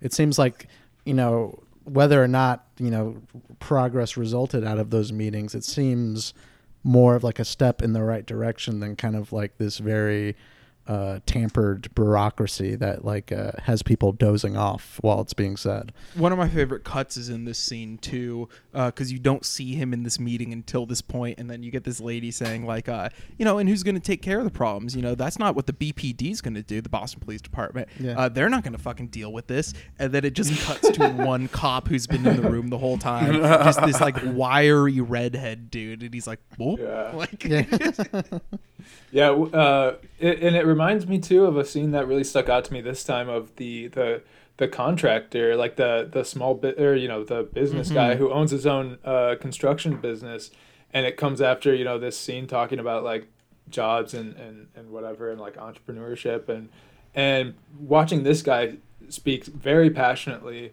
um, and in a second language, I believe. Um, about his struggle is like is is really just like good cinema but um you know him not understanding why they're doing a study uh he's like what what is you doubt? Why would you do a study? Like you don't think it exists? Like i could tell you it exists um and, but like yeah, and just like he is just the su- he is a victim of bureaucracy more than anyone else in this movie. Because he is literally getting sub subcontractor roles to fill minority quotas. Right. and it like so he's just getting these like hundred two hundred thousand dollar subcontractor uh, things. And then because of that the government is like look we're subsidizing fucking uh, immigrant businesses. We're doing it. And then he is just fucking stuck in his own little ghetto of 100 to 200k contracts while all the other white contractors in Boston or Irish contractors in Boston uh, that's white. I don't know why I fucking made that distinction. well you know back in the Uh, day well, back in the day, yeah, they were Irish- treated like Ir- fucking Ir- monkeys. the Irish were a subsect of the other white races Yeah. Uh, But yeah, so he's like ghettoized by this while others are getting $3 million building contracts. You know, like you think about what a contractor actually clears from a $100,000 contract. It's not Right. that much. Yeah, um, and like again, you know, the scene about the guy talking about like uh, uh, entrepreneurship. He's talking about how they have a deal with Amazon and like, and uh, so much of this movie has to do with big development. And Marty Walsh might be like well intentioned, and he seems to try, Uh, but like you, you have nothing against Amazon. Like Amazon can just crush you, and that is like you. We see this in like in Jackson Heights in 2015 of just like the way that these rich uh, developers just like prey on these small small developers uh, or these small business owners in these just like such evil like craven ways. Um, and also in like monrovia there's some stuff. But uh, but you it, I, I don't see how you like watch this movie and don't see like how hard it is to live there and like achieve equality if you are of color.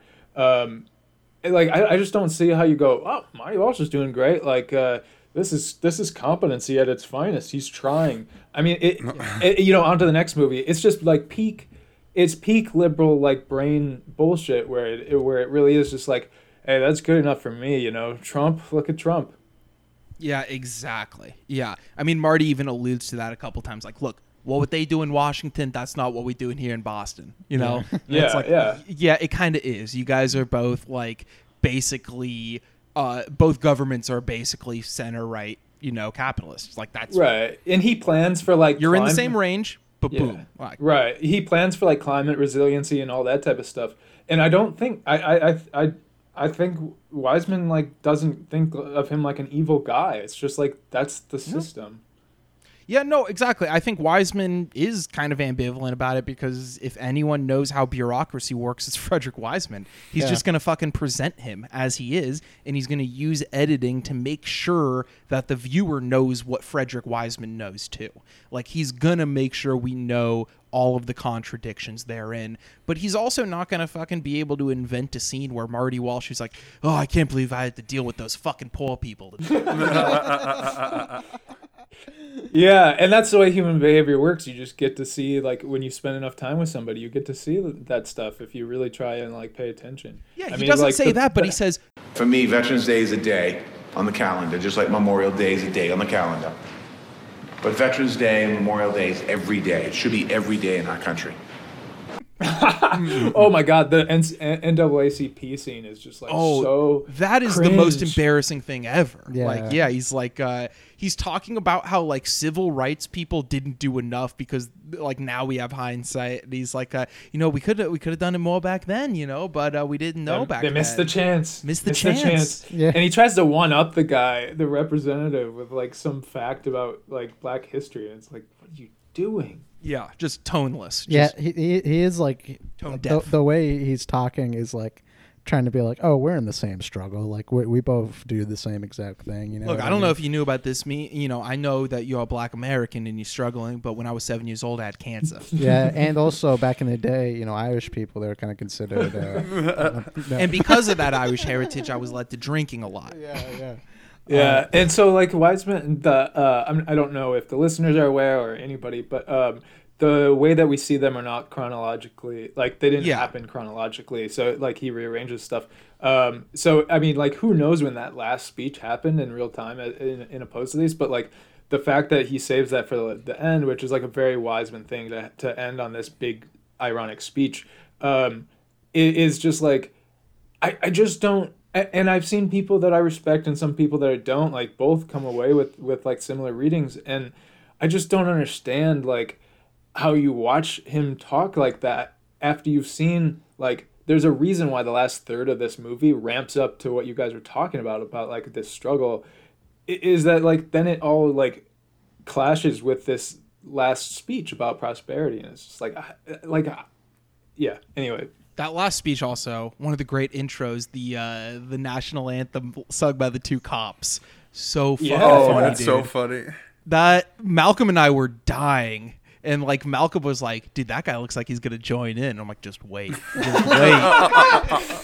I was like, these guys it's a taking great- singing lessons? Like, where, where are they finding the free? Shouldn't they be out patrolling the streets, keeping us safe? What are they? Yeah, there's all these forming a quartet. fucking violent deaths being reported in the police scenes of this. It is just like, uh, what are you singing? yeah, exactly. Whistle while you work. Yeah. Maybe get a better job if you want to do that. it kind of echoes the scene of Marty Walsh with the du- NAACP of the the white guy being like, "Yeah, I got this." Like, uh, yeah, just- exactly. let me let me take over. I got it from here. Yeah. Um, just speak before we get to final thoughts on this. I just want to hit a couple of like funny things that happen or good things that happen. Just little things rapid fire almost. Uh, there's a scene where one guy's giving a speech, uh, or not a speech, but he's talking at a board meeting, and the guy next to him is staring down a bowl of snacks the whole time. And then he very quickly grabs a Ghirardelli square and pops it in his mouth right at the cut. And Wiseman was definitely paying attention to that. That is like beautiful right there. Uh, just like almost off camera. Just like the guy speaking is in the center. This dude is just killing And the it, whole time though. they're like talking about we need to get more resources to charter schools, right? Yeah, right? like that. Oh, that's like that's a great Yeah. reveal. I, I hadn't caught that actually the first two times I watched it, but like I don't think you know during that meeting that it's a charter school until the end. The And end it's of it, like yeah. so perfect. Yeah. Uh, when they go to Fenway. Uh,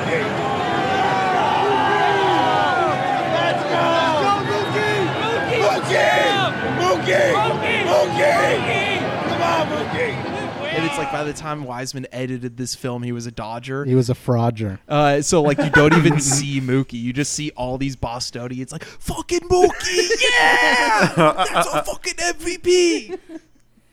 Uh, and my boys fucking swapped them away from you.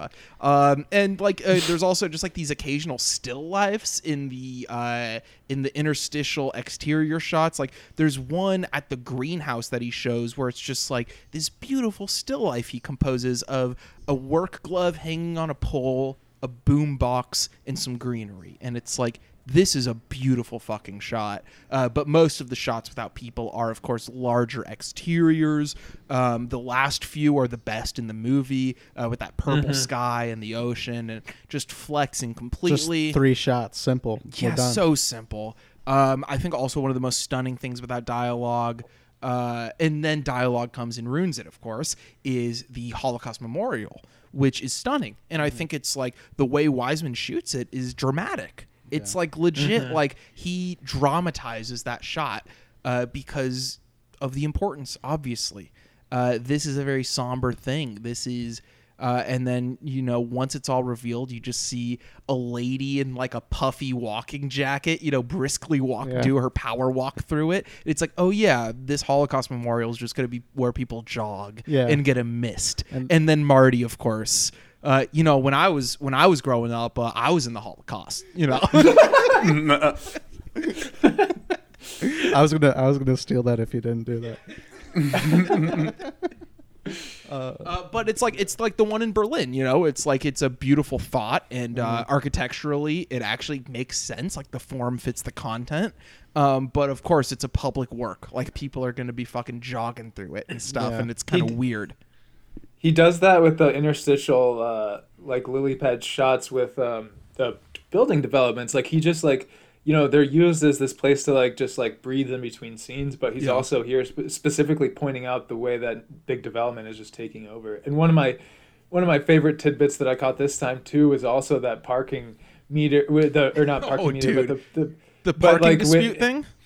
Yeah, Oh, which is just so great, great stuff. So what can you do to prove the ticket was given incorrectly? Okay. It's tough for me to prove the ticket was given incorrectly, but I didn't, when I parked the car, there wasn't any sign for resident permit parking there. It was just a meter, I thought. And it, I mean, I've lived this, lived this, lived in this town my whole life. I didn't even know anybody lived down there.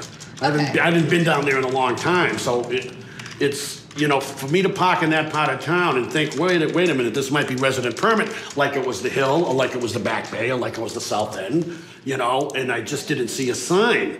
And I figure nine o'clock, I'm fine, and I come out and get a ticket at ten. I mean, I, I I just, I can't understand what happened. I don't, I just don't know. Yeah, no, those scenes like the the the second guy who gets his parking ticket dismissed is one of the funniest characters in the movie for sure. Eddie was telling me off off uh, off camera that he was he had a little crush on the the girl. I was like, "Come on, man, keep it professional. You know, you gotta keep it on the narrow Uh, path, straight and narrow path." But but she says she says this this little thing because he's like I didn't even know people lived down here. I lived here forever, and uh, and she's like oh maybe it was a new high rise or one of them says that and it, and it's just like again like one of those details at the end of a scene that that you, you know could just be a throwaway line. But Yeah, absolutely. great. You So- know, it also like that scene and like various other scenes like makes me think of like Wiseman's technique. It's strange that like you know that this would happen like you you work some government you know bureaucrat job and all of a sudden like oh yeah some you know documentarian you know PBS guy is showing up he's gonna have a camera on you and like how that Mhm. affects that and how for some people I don't know they're just completely natural with it and others like it made me you know it made me think of what's not seen right? Because like in, with the ticket scene Right. right? It's uh it's two f- tickets pardoned right? Two tickets pardoned. And uh you know these people they don't have to pay their ticket. And it's like well they they're they're definitely handing out you know a lot of tickets that people do have to pay. And it's like you know you, you wonder how a scenario Well- like that goes down. If wiseman recorded one like that didn't include it you know it's it's just there's a lot of things thoughts that come from that I, I think that what's significant about that here is like um, like he's sort of like famous for like showing uh, situations like that and not showing the outcome. Like think about so many like meetings that we just see Mhm. all the the the arguing and, and talk and discussion, but we don't know what happens. And here we actually do see the outcome, and it's countered by being like the most like minor infraction possible that they can readily solve. True. yeah, that's the thing. They could they could write off all parking tickets if they Yeah. really Yeah. wanted to. It's Um, fucked up. I can't even park outside my house. They'll give me a ticket. I know. After dude. ten. Ma- Malcolm's house, they're strict, dude. They're like they'll drop a five hundo on you. Jesus, Jesus Christ. Nah, nah, nah. Like ninety bucks. Okay. I, I- I live in such a rich neighborhood that nah. No, honestly, Malcolm told me that the other night, and my brain translated ninety to five hundred because who the fuck wants to pay ninety bucks for a parking ticket? um, so I'm gonna give this one five bullets. I think this is, in my estimation, raised to become my favorite Frederick Wiseman movie that I've seen. I've only seen like eight or ten, um, but this like really the second time around improved for me um, because I already knew what it was doing institutionally. So this time I was Mhm. looking at it more of a character study, and this is just like who is and who isn't ready for camera, who is and who isn't ready to talk publicly, who is and who isn't changing how they talk publicly for a camera. The the possibilities of analysis are endless, and there's so many goofy fucking people. Uh, Boston is such a great city to do it because there's so many fucking accents that are funny and people who like uh, the, the, all regional Bostonian accents are what I'm referring to here. Yeah. And uh, also, it is the city where people refuse to not support their sports team. And Yeah. every single scene in this movie has a piece of Boston sports memorabilia, whether it is for the Patriots, Red Sox, Bruins, uh, or Boston College. You will not find a scene in this movie that has people in it that does not have some sort of trinket, whether it's a pin, a hat, Marty Walsh's Dunkin' Donuts Patriots cup, uh, always sports. And that's saying, look, I love sports too, but it's saying something when that is like the cash cow of the city. Yeah. You have the most successful sports franchises going at the time, and you still have all these fucking problems. like, Yeah. he's like, it's so good for the city when the sports teams are doing well. You know, and it's like, is it really? It's It- the- what does it really do? They're gonna drink at bars, watching games regardless. It's the pacification of the people. I And mean, speaking uh, of sports, Marty Walsh is a LeBron level bullshitter. I think uh, Marty Walsh go on the barbershop. They're just gonna back and forth be like, "Oh yeah, I read that book." Yeah, Yeah. that's actually one of my favorite sayings. I bet if they did a city hall too now with the the Mac Jones era, I bet you're going to see a little less Patriots gear, a little less. You know, there's going to be a little less enthusiasm. for Mac. Jones is turning the tides of Boston. They're getting into white boy swag, you know. True. Yeah. But uh, Malcolm, what do you think about this one? I mean, yeah, this is this was I've seen uh, I saw Titicut Follies in high school before this, Mm-hmm. so obviously very kind of different movies, much shorter movies by Wiseman. This is my first Long Wiseman.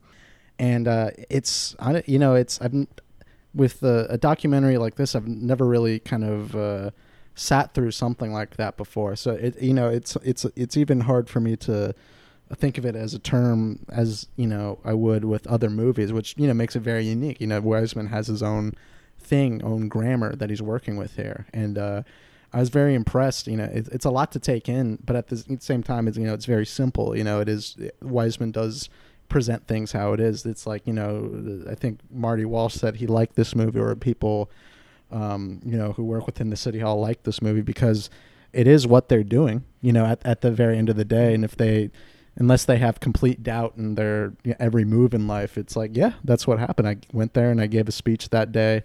Um, you know, so I, I don't know if they're thinking about the editing as much as we are, but uh, yeah, and I, am gonna give it four and a half bullets. I don't know if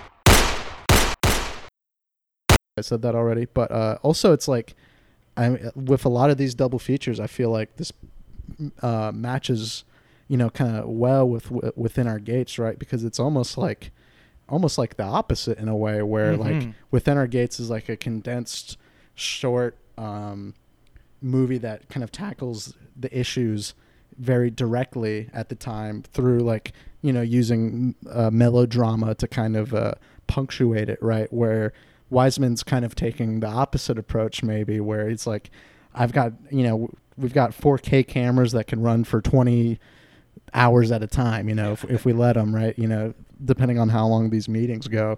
So Wiseman can kind of give you long uninterrupted chunks of you know of a meeting of some sort of discussion or discourse of some sort and kind of uh, give you many scenes like that and kind of stitch them together you know use editing as his punctuation and kind of uh, you know you could kind of take what you want from that. You know it's not as didactic i guess but it, in, in a way um, you know it's it, it- it's very it's you, you could you could take the you could take a lot of different messages from it. And uh, you know i think that's obviously what wiseman uh, likes you know about his technique. So yeah uh, i'm i'm definitely i'm i'm willing to watch more i want to watch more i want to watch a bunch of uh, four hours of meetings in indiana about them talking about corncob pipes or whatever they do over there so uh, um, uh, yeah It's uh, bite-sized compared to this one. yeah sean thank you for uh, you know spreading the wiseman gospel you know Yeah. you finally got me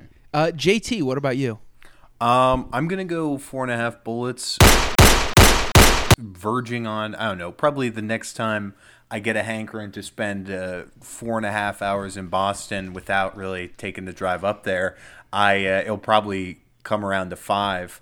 Uh, but yeah, this is a great Wiseman intro for me because I'm super excited to check out the other ones. There's just so much there with his inclusions and like the decision making where you can extrapolate like so much and like it's so dense to interpret for that reason like the uh um the the parking dispute scene with Eddie's crush that we had talked about uh, earlier Eddie's GF, as he refers to her as.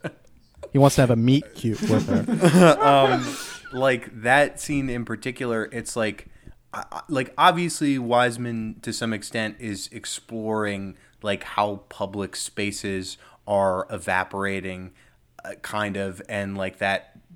I mean, it, it's no surprise that like the sports uh, events are like some of the largest like public get-togethers and where like that actually happens and that is like totally enmeshed with commerce but he's like i don't know so obsessed with bureaucracies and like the places where people congregate so it's just like you do get a little victory in that moment of like oh we'll we'll, we'll chuck the chuck the parking ticket but the victories that exist like that in this film like even the lesbian marriage at the beginning are so like minor in the sea of larger problems. And though even the like small victories of civil service there are just like mediated with like larger bullshit. Like you see like the divide generationally because like that girl that like helps that man, she's just like I don't know. It's kind of funny how like I feel like it's like what a Fox News person would think of as like a blue-haired like type of feminist girl. Like she has a little streak. Oh, she got the pronouns. Yeah, she or, or yeah, well, they have the like like some buttons on like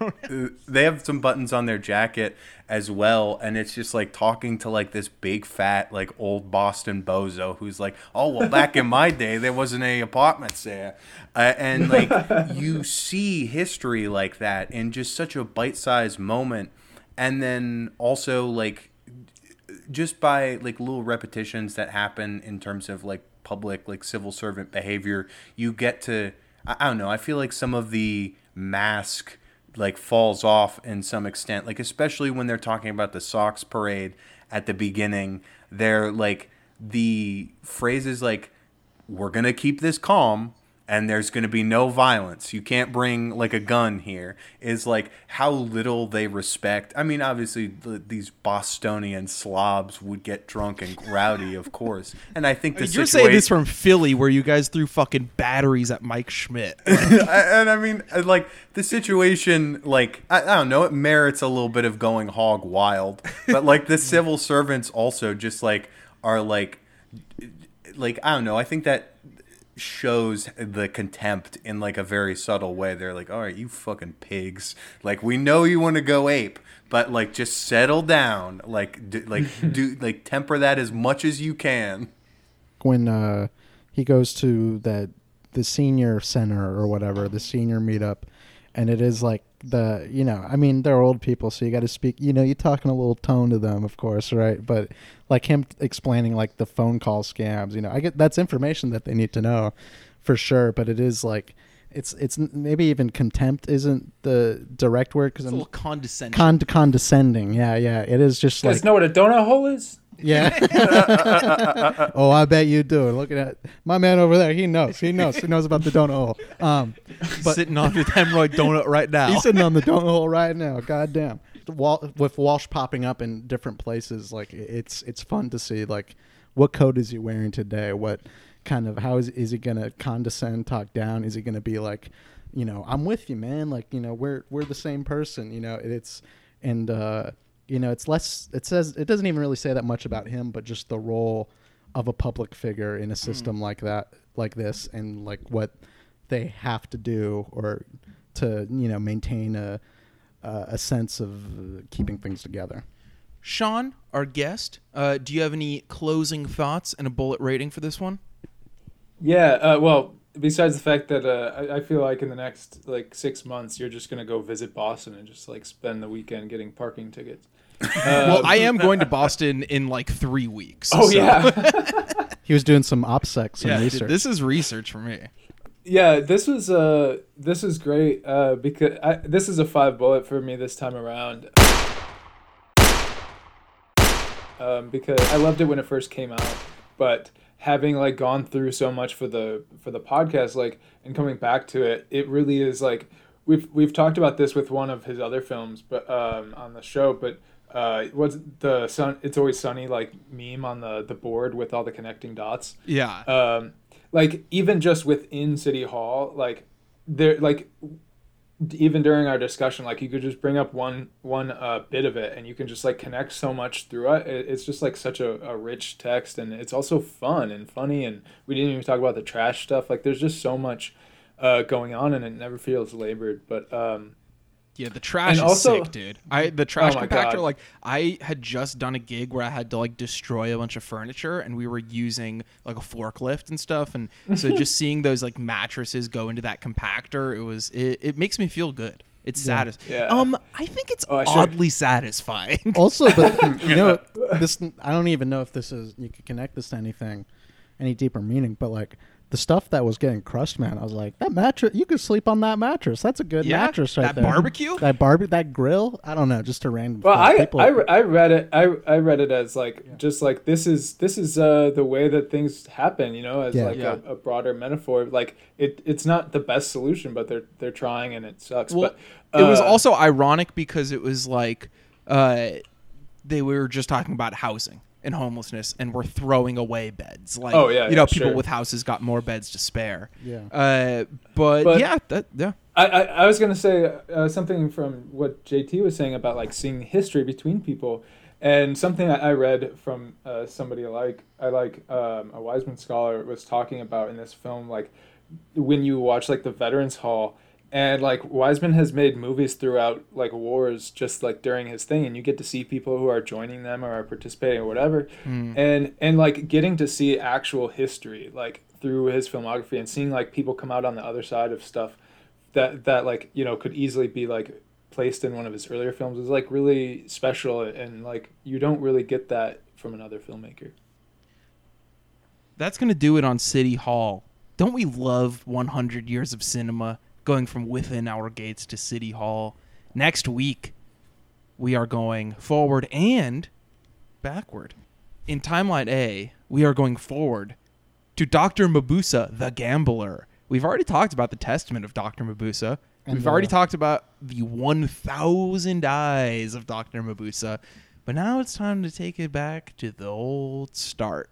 And I think, I have a feeling there's going to be a pretty heavy money Malcolm segment on next week's alongside The Gambler. Did you Uh, did you as- guys also did you guys also do Dr. Mabuse and the women? Uh, Dr. Mabuse hates women. He truly hates them. Wow. Uh, so yeah, we're doing that, and then for moving backward in time in timeline B, we are going with another crime film, S. Craig Zahler's "Dragged Across Concrete." Now, is this th- this is a good point to bring up right now? Is this like the most canonical film of 2017 to 2019? No. We could talk about The Irishman. We could have talked about Once Upon a Time in Hollywood. We're, we've talked about our mission for this season, but look, they're not all going to be masterpieces. This is just extended clip, 100 years of cinema, and I think Dragged Across Concrete is one of the most noteworthy and conversation worthy films of the last decade, if not ever. So that's why it's in the books. This uh, this podcast season is a book, by the way. Wow. Yeah. I thought it was a movie. See, the old shooting it. podcast was a movie, but now it's a novel. Damn. Well, I hope I hope you got an ebook ready. Speaking of e, email. Yeah. Extended clip podcast at gmail.com. I didn't call for emails, but a couple people sent them. Really? Uh, yeah, since I announced the return, one did. Uh, Um, well, a couple did. So But- are we, are we going to hear from the fans right now? yeah, we are going to hear from Oh my a God. fan. uh, no, uh, this comes from Bam Marinera, uh, whose Avi looks like it's David Cross and Bob Odenkirk. Two cool guys. No, it's Barack Obama, and I can't tell who. Interesting. Uh, I think Eddie needs to get his eyes checked. Look, I don't see color. oh, that's good. That's good then. His question is greatest pervert of all time. Love you, Bam Marinera. Me. Yeah, it's JT. JT. Um, look up most sex crime ne- sex crimes committed by one person. Was it a? Uh, yeah, that guy. Yeah, that's a fill in the blank one. Our other one. Okay, no, this. ah, fuck. I shouldn't have started this one, and I already said. Ah, it comes from uh, no reply at campaign.eventbrite.com, and it says today uh, access granted private event with 100 black men of America and Premium Cigar Association. Does it really say that? Yeah, it was August 22nd. I guess we missed it. Hundreds with a hundred black. Wow. Okay. Yeah. So I'm really sorry to Eventbrite.com uh, that you wanted us to present at the private event with 100 Black Men of America and Premium Cigar Association. Or if you were just asking us to come as guests, either way, I Well, they're- regretfully. They're doing their 100 thing. We got a 100 years of cinema thing going on, so I, I get the I get that's why they wanted the us. need to reach out. Yeah. Yeah, of course. Bye. See you next week. And how do we take the past and celebrate it, but also understand where the problems happen? And, and I think that, you know, when people talk about, you know, racist Boston, racist Boston, racist Boston, racist Boston, racist Boston, racist Boston, racist Boston, racist Boston, racist Boston, racist Boston, racist Boston, racist Boston, racist Boston, racist Boston, racist Boston, racist Boston, racist Boston, racist Boston, racist Boston.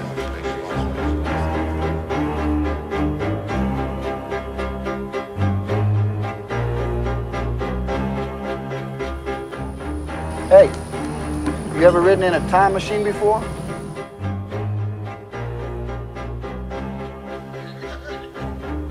You know, this could take anywhere from 15 minutes to an hour.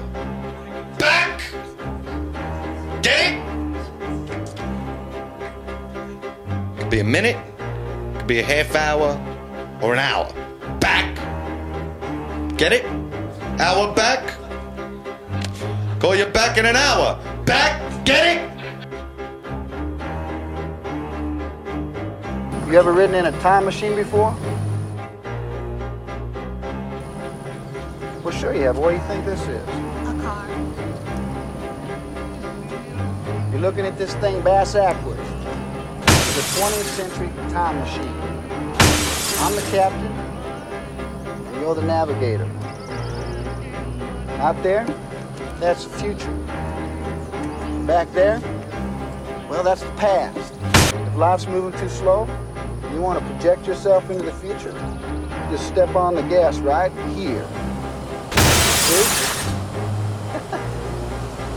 And if you want to slow her down, well, hell, you just step on the brake here. My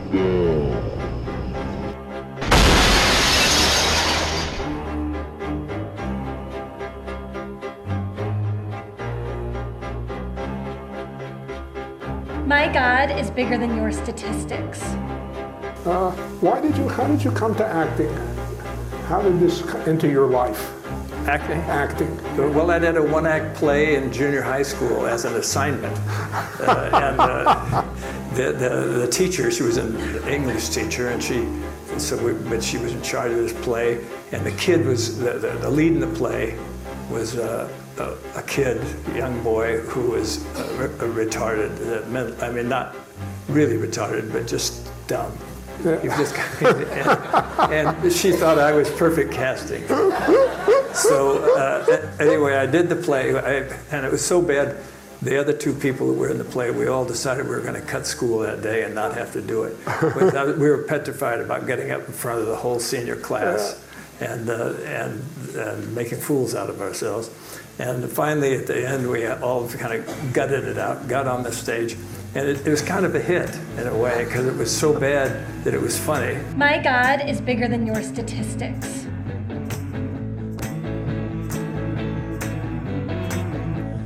My God is bigger than your statistics.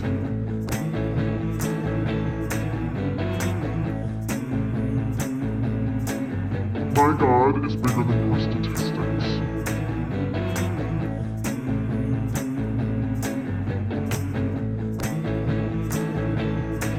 Robert doesn't exaggerate anything in his comics. The women are exactly the way he wants them, and he really accurately portrays himself as the skinny, bad posture, myopic man he is. Some people wonder if he doesn't exaggerate the size of his penis, which always appears awfully big in the comics. Robert does not exaggerate anything. He is endowed with one of the biggest penises in the world. One of the biggest penises in the world. Don't vote. Just don't do it. The amount of time it takes for you to vote, you can play three games of pool.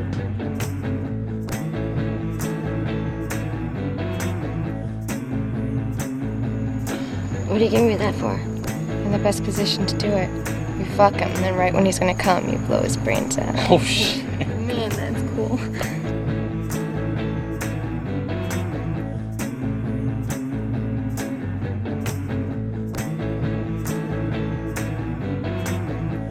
I grew up in an Irish home, and, and you know, you don't talk about your things. And I'm not a veteran, uh, but I know the, the importance of telling, um, telling what's on your heart sometimes. Um, I'm in recovery, so my connection to to getting help is in recovery. Um, I grew up in Dorchester, and I uh, went to work construction, and you didn't tell your feelings back then when when you're drinking and things like that. And my drinking got out of control. So much that I ended up in detox. It was the last place that I wanted to be. But when I was in there, I realized I, I didn't go there to stop drinking. I went there to get the heat off me. Uh, but while I was in this, the first night, a meeting came in, and somebody spoke. You know, the AA meeting came in, and they talked, and whatever it was, I was interested. It kind of, kind of perked my interest. And the rest of that week, I, I listened to um, talk of addiction, and I learned about what alcoholism was.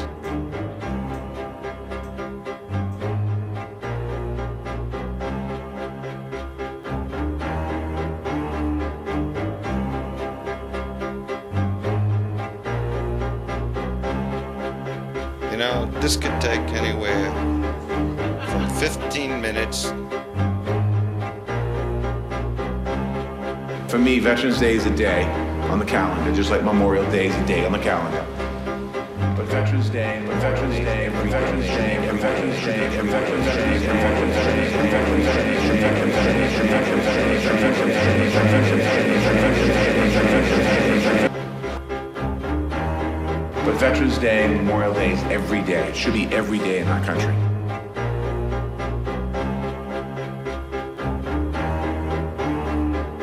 One of the biggest penises in the world.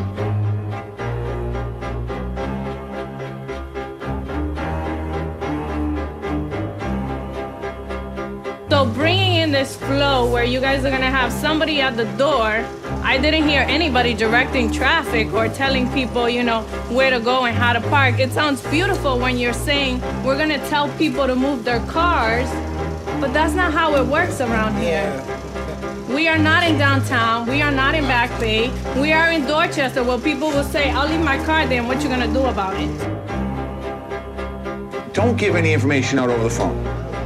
If somebody says it's your doctor, send me a letter. If somebody says you're gonna shut your cable off tomorrow, send me a letter.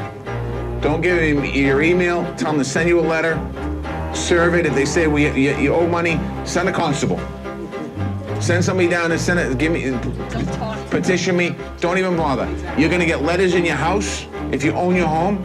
My mother gets them because I get her. I, I go to the house and do her bills, and, and I get the mail. There's always, oh, I could, I can, you can earn a lot of money on your home, or we can give you a mortgage that can low interest mortgage. Just don't believe any of this stuff. It feels it makes me the most nostalgic for Boston, I think, of all the movies, because it does the best job of just being like, oh yeah, Boston.